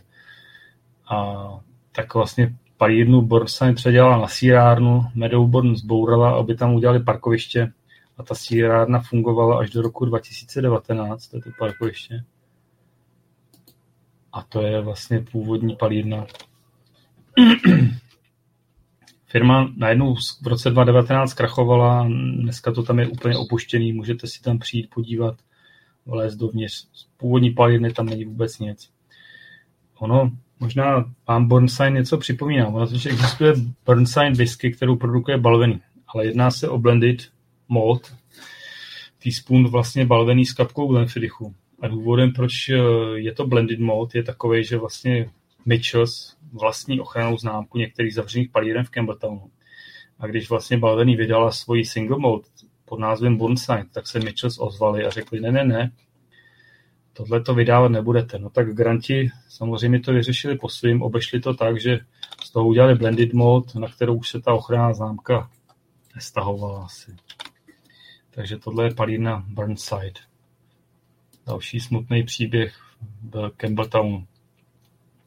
Pak se můžeme zastavit chvíličku u palírny Hazelburn, po který vlastně jedna whisky z produkce Springbank nese své jméno. Palina byla z roku 1825, tudíž starší než Longrow a byla postavena, teda starší než Springbank a byla postavená na Longrow Street a původně tam byla. Ale ona brzo kapacitně nestačila a byla postavena mnohem větší na, jin, na trošičku jiném místě. Ale svojí kapacitou 870 tisíc litrů ročně patřila úplně k největším v Campbelltownu. Po první světové válce v roce 1922 byla palidna prodána Petru Mekimu, což určitě se zbystřili. To je člověk, který v té době vlastnil palidnu Lagavulin, tuším i Craiglachy. A takže se stala součástí jeho White Horse Distillers Limited. Ale v roce 1924 zavřeli a Whitehorse Distillery Limited sluplo v roce 27 Diageo, současný tehdy DCL, a ty strašně dlouho používali Hazelborn jako sklady. Hazelborn, dneska už je to jenom taková vybouraná kostra, je taky zřetelný nápis na palírně. Tam byli s Johnem podívat. Z jedné strany to má ještě funkční bývalý administrativní centrum, dneska je to nějaký business park. A zajímavý je, že vlastně otec japonské whisky Masatake Taketsuru eh, v roce 1920 právě v palíně Hazelburn zarušil, za, završil svoje studia, kdy tady strávil pět měsíců se svojí už novou skotskou manželkou Ritou a při svým pobytu vlastně v Campbelltownu bydleli v tady tom hotelu White Hart. Takže Masaka Taketsuru a jeho zpětý s Campbelltownem. Další palírnou, která mě zaujala, byl Lockheed, což byla palírna, která vznikla přestavbou starého mlína v roce 1824 a v roce 1920 jí koupil ten Ben Moore, o kterém jsme se bavili, aby ji zase získala společnost DCL a zavřela. Takže DCL, současný Diageo, to byl takový, jak bych to řekl, eh, po, po, pohřebák dost, dost palíren v Campbelltownu. V roce 1990 tady tu palínu kompletně zbourali a na jejich místě postavili supermarket Tesco. A aspoň, aspoň ta střecha té palírny vlastně vzdává, teda toho obchodu vzdává hod eh, kdysi zavřený palírně, která tam byla. Já bych se tady ještě vrátil úplně na začátek. S dovolením na tu první mapičku. A jak tady vidíte ty palíny ty Campbelltown, tak eh, palína Campbelltown dneska um, už toho asi taky moc není vidět. Jo? Možná nějaký warehouse tam je úplně původní. Ale ta palína Campbelltown to byla vůbec první legální palírna v Campbelltownu. A byla založena 1870, i když Ada a Bernard ve své knize tvrdí, že to bylo 1815. A palírna právě že ležela mezi současným Springbangem a Glengylem mezi těma ulicemi Glip Street a Milknový. A byla celkem maličká, zaostala a v průběhu života celkem často měnila své vlastníky. A Palína byla zavřena v roce 1824 a v současné době to, tu vlastně, to vlastní Springbank. A částečně vlastně k ulici Milwaukee vlastně, tak tam je místo na místě té původní palírny, je tam prodejna aut. Další z těch palíren, co tam je, vedle pod Glengylem, je ten Riklachan. To je další palírna, která součas, ležela mezi Springbank a Glengyle. A palírna byla založena v roce někdy 1825 a byla zajímavá tím, že od roku 1920 byla vedená ženou. Takže to byla první skotská palírna, která byla vedená ženou. A v roce 1934 byla uzavřena, 36 zbouraná a na jejím místě dneska stojí místní Coop, Coop Supermarket, který vlastně stojí přímo naproti domečkem, kde jsme bydleli, takže tam taky byla palírna. Ty, ty další dvě palírny, co tam jsou, ty Artlusa a Glen Nevis, tak eh, ty jsou zbouraní taky kompletně, tam stojí nějaký eh, parkoviště pro stavební stroje a zázemí prostě nějaký stavební firmy. Ale aby to nebylo tak smutný, tak eh, ta zaniklá sláva je samozřejmě pryč. Ale co budoucnost Campbelltownu? Ono v podstatě v dnešní době už jsou tam oznámený další dvě oficiální palírny. Z nich první je Makrihaniš. Ta Makrihaniš palírna bude uh, farmářská palírna, současně bude, nebude přímo v Campbelltownu v centru, bude asi 8 km od Campbelltownu poblíž letiště a budou jí stavět uh, uh, R&B Distillers, který vlastně v současné době palírnu Rázaj. Kapacita by měla být 400 000 litrů, stavět by se měl příští rok. A tohle takhle dneska vypadá vlastně ta, ta farma, ze který by to mělo vzniknout. Se tam zastavili na chviličku. Já tady mám někde i budoucí podobu té palírny. Takže takhle by ta palírna měla do budoucna vypadat. A jméno Machrihaniš je vlastně pro Campbelltown poměrně důležitý. Hlavně z pohledu minulosti. Ne to, že tam je dneska známý golfový klub, ale protože v Campbelltownu bylo spousta palíren a ty potřebovali palivo. A v Machriánech se nacházel důl na uhlí už nějak od roku, to nevím, ale prostě dlouho tam existoval. A v roce 1877 bylo mezi Machrihaneš a Campbelltownem vybudovaná úzkokolejka, kudy se vlastně dopravovalo uhlí do palírny. Před tou dráhou se to dopravovalo taky po vodě a následně po nějakém úzkém kanálu, který tam zbudovali. A vlastně ve chvíli, kdy se ten důl vytěžil, tak eh, přestala existovat i ta doprava.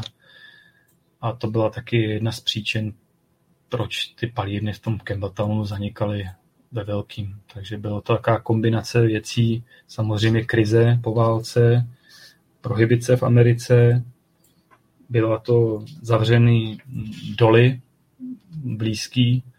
Dalším důvodem, co tak asi to vypadá, že se tam úplně nedařilo přecházet eh, z generace na generaci takový ten přenos eh, té firmy.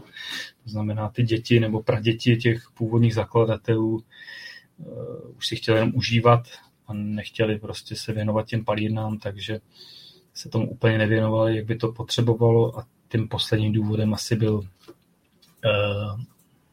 pokles kvality a zároveň velký výrazný nárůst eh, kvalitní whisky ze Speyside, která byla dostupná taky jako, jako železnicí. A když se to potrženo sečteno, tak eh, to byl takový velký hřebík do rakve palíren v Campbelltownu. Další oznámenou palírnou, která bude v Campbelltownu, já si to ještě musím načíst momentík, je palírna Dal Riata. A Dal Riata za tou palírnou dneska stojí společnost South Star Spirits, to jsou nezávislí botleři.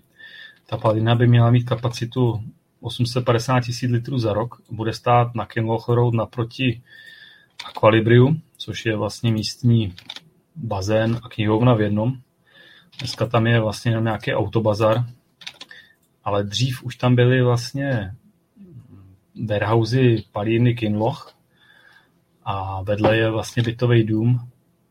No, jestli to tady je vidět. Ne, tady není. To je vlastně ono. Takhle bude vypadat ta palína.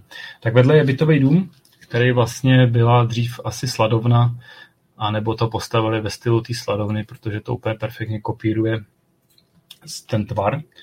Ta palírna by si měla pěstovat vlastní lokální ječmen a palírna je pojmenovaná takým zvláštním způsobem, ale dál riata vlastně znamená to bylo dřív stejnojmené galské království, který tady vlastně v té oblasti Kintyre bylo v 6. až 9. století. A ono to nebylo jen v oblasti Kintyre, ono vlastně do toho patřilo celý západní pobřeží Skotka, včetně Hebrid a taky část jako toho současného uh, severního Irska. Takže to bylo velký království, kde oni vlastně hlavním městem byl Danatford, který se nás nachází někde na vstupu do polostrova Kintyre. A dokonce se mluví v Campbelltownu o třetí palírně nový. Teda dosud oficiálně oznámená nebyla, ale měli by stavět pan Wright, současný majitel palíny Springbank and Glengyle. Palína by měla ležet eh, východně od Springbanku, jen přes ulici Gleb Street, kde má dneska ta stavební firma. Tam byly vlastně ty zaniklý palíny Ardlusa a Glen Nevis. Takže jméno, jméno palírny taky není známý, a já si osobně domnívám, že ponese v duchu vlastně tak, jak přebírají ty jména těch starých zaniklých palíren, že tam jednou bude ta palína se jmenovat taky možná podle těch uh, palíren, který tam s tím souvisí s tou oblastí.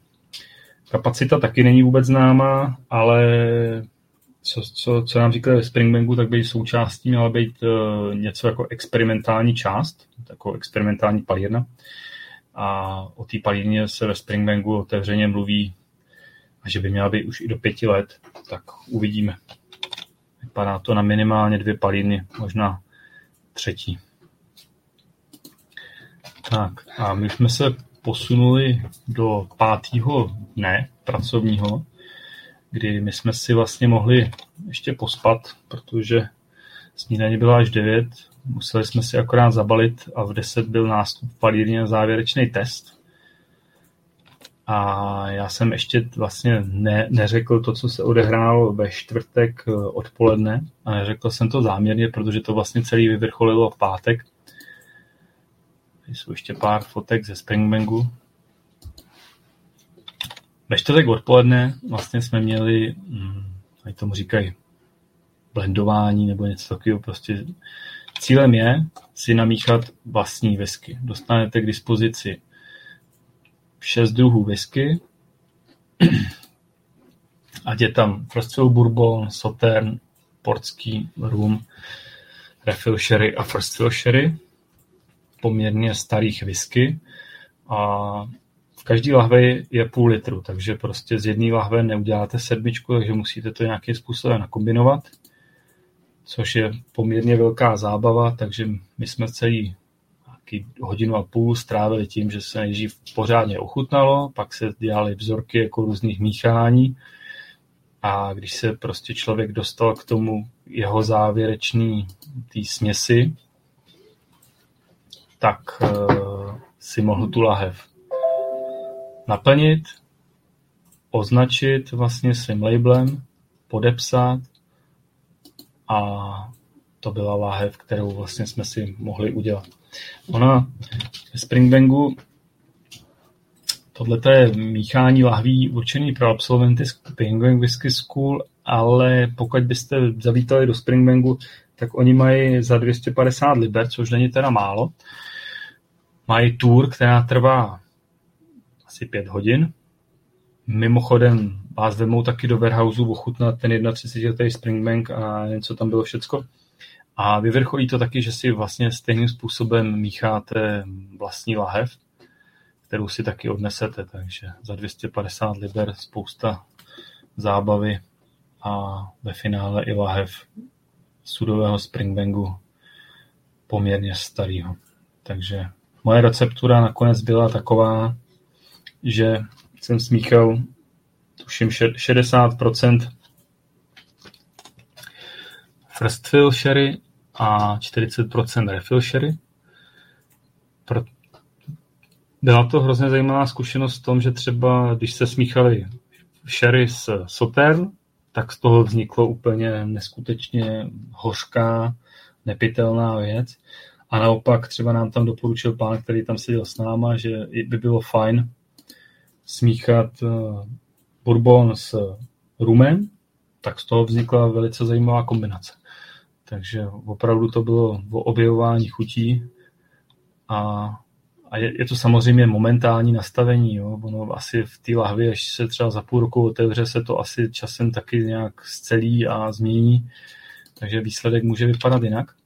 Nicméně to vyvrcholilo prostě, že nám ty lahve ve čtvrtek odebrali, dali na ně ty kapsule někde a řekli, že je dostaneme až po úspěšném absolvování testu. Takže jsme se samozřejmě museli hodně snažit, aby jsme test absolvovali. Nebyl vůbec jednoduchý, protože no, bylo tam spousta věcí, které uh, za prvý na začátku vlastně Springbank School dostanete takový, takový manuál nebo knížku, kde jsou věci o Springbanku, nějaký věc, uh, no prostě z procesu, ale v testu toho bylo úplně něco jiného, takže byla to taková zajímavá zkušenost. Takže druhý den už na nás čekali po testu uh, lahve a my jsme vlastně ještě absolvovali poslední oběd eh, s manažerem Palíny s Kevinem, kdy vlastně všechno vyvrcholilo předáním těch našich lahví. A potom následovaly ještě nějaký paňáčky whisky za odměnu, celý zakončený posledním Springbank 30. A potom už nás čekalo jenom rozloučení a odjezd směr Edinburgh, kde na nás už čekaly naše rodiny a my jsme si je vyzvedli a potom jsme začali cestovat, já i Honza, se svýma rodinama po Skotsku, každý vlastním směrem. My jsme se vydali na Mul a na Aran, Honza jeli na, na Skáje, potom přes uh, tuším Loch Afrik do Speyside a podobně. Takže to je za mě asi všecko, co se týče Springbank Whisky School. Já bych to asi tím tím ukončil. Poděkoval bych vám, kdo jste to vydrželi až do konce. Já se sám divím tři hodiny, že jsem tady vydržel mluvit. Mám teda vysklo v krku. Takže kdybyste měli nějaké dotazy, tak vám samozřejmě rád odpovím. Možná bude dotaz, eh, kdy, kdy se dá jít na Springbank School, tak momentálně momentálně to nejde, protože mají uzavřený vlastně rezervace, protože covid eh, s tím udělal takové věci, eh, že jim tam chybí několik let a fronta je dlouhá, takže oni stopli rezervace, takže říkali, že možná příští rok spíš ke konci, že by zase otevřeli přijímání nových členů do pořadníku. To znamená, jestli se příští rok dokážete přihlásit, tak se, tak se obávám, že eh, za další tři roky by, by se na vás mohla dostat řada. Ta cena už se taky určitě posunula. My jsme platili nějakých 1600 liber, dneska už je to téměř 2000. Takže tohle je Spank School a pokud uh, jste ochotný vlastně tomu věnovat ten týden života a ty peníze, tak to doporučuji každému whisky pošukovi, protože je to velice zajímavá zkušenost a myslím si, že nic lepšího momentálně ve světě whisky nemůžete zažít. Takže díky moc. Já vám přeju krásný zbytek prázdnin a uvidíme se v září. Já už se těším na nějakého nového hosta. Takže díky moc, mějte se hezky. Krásný večer, nashledanou.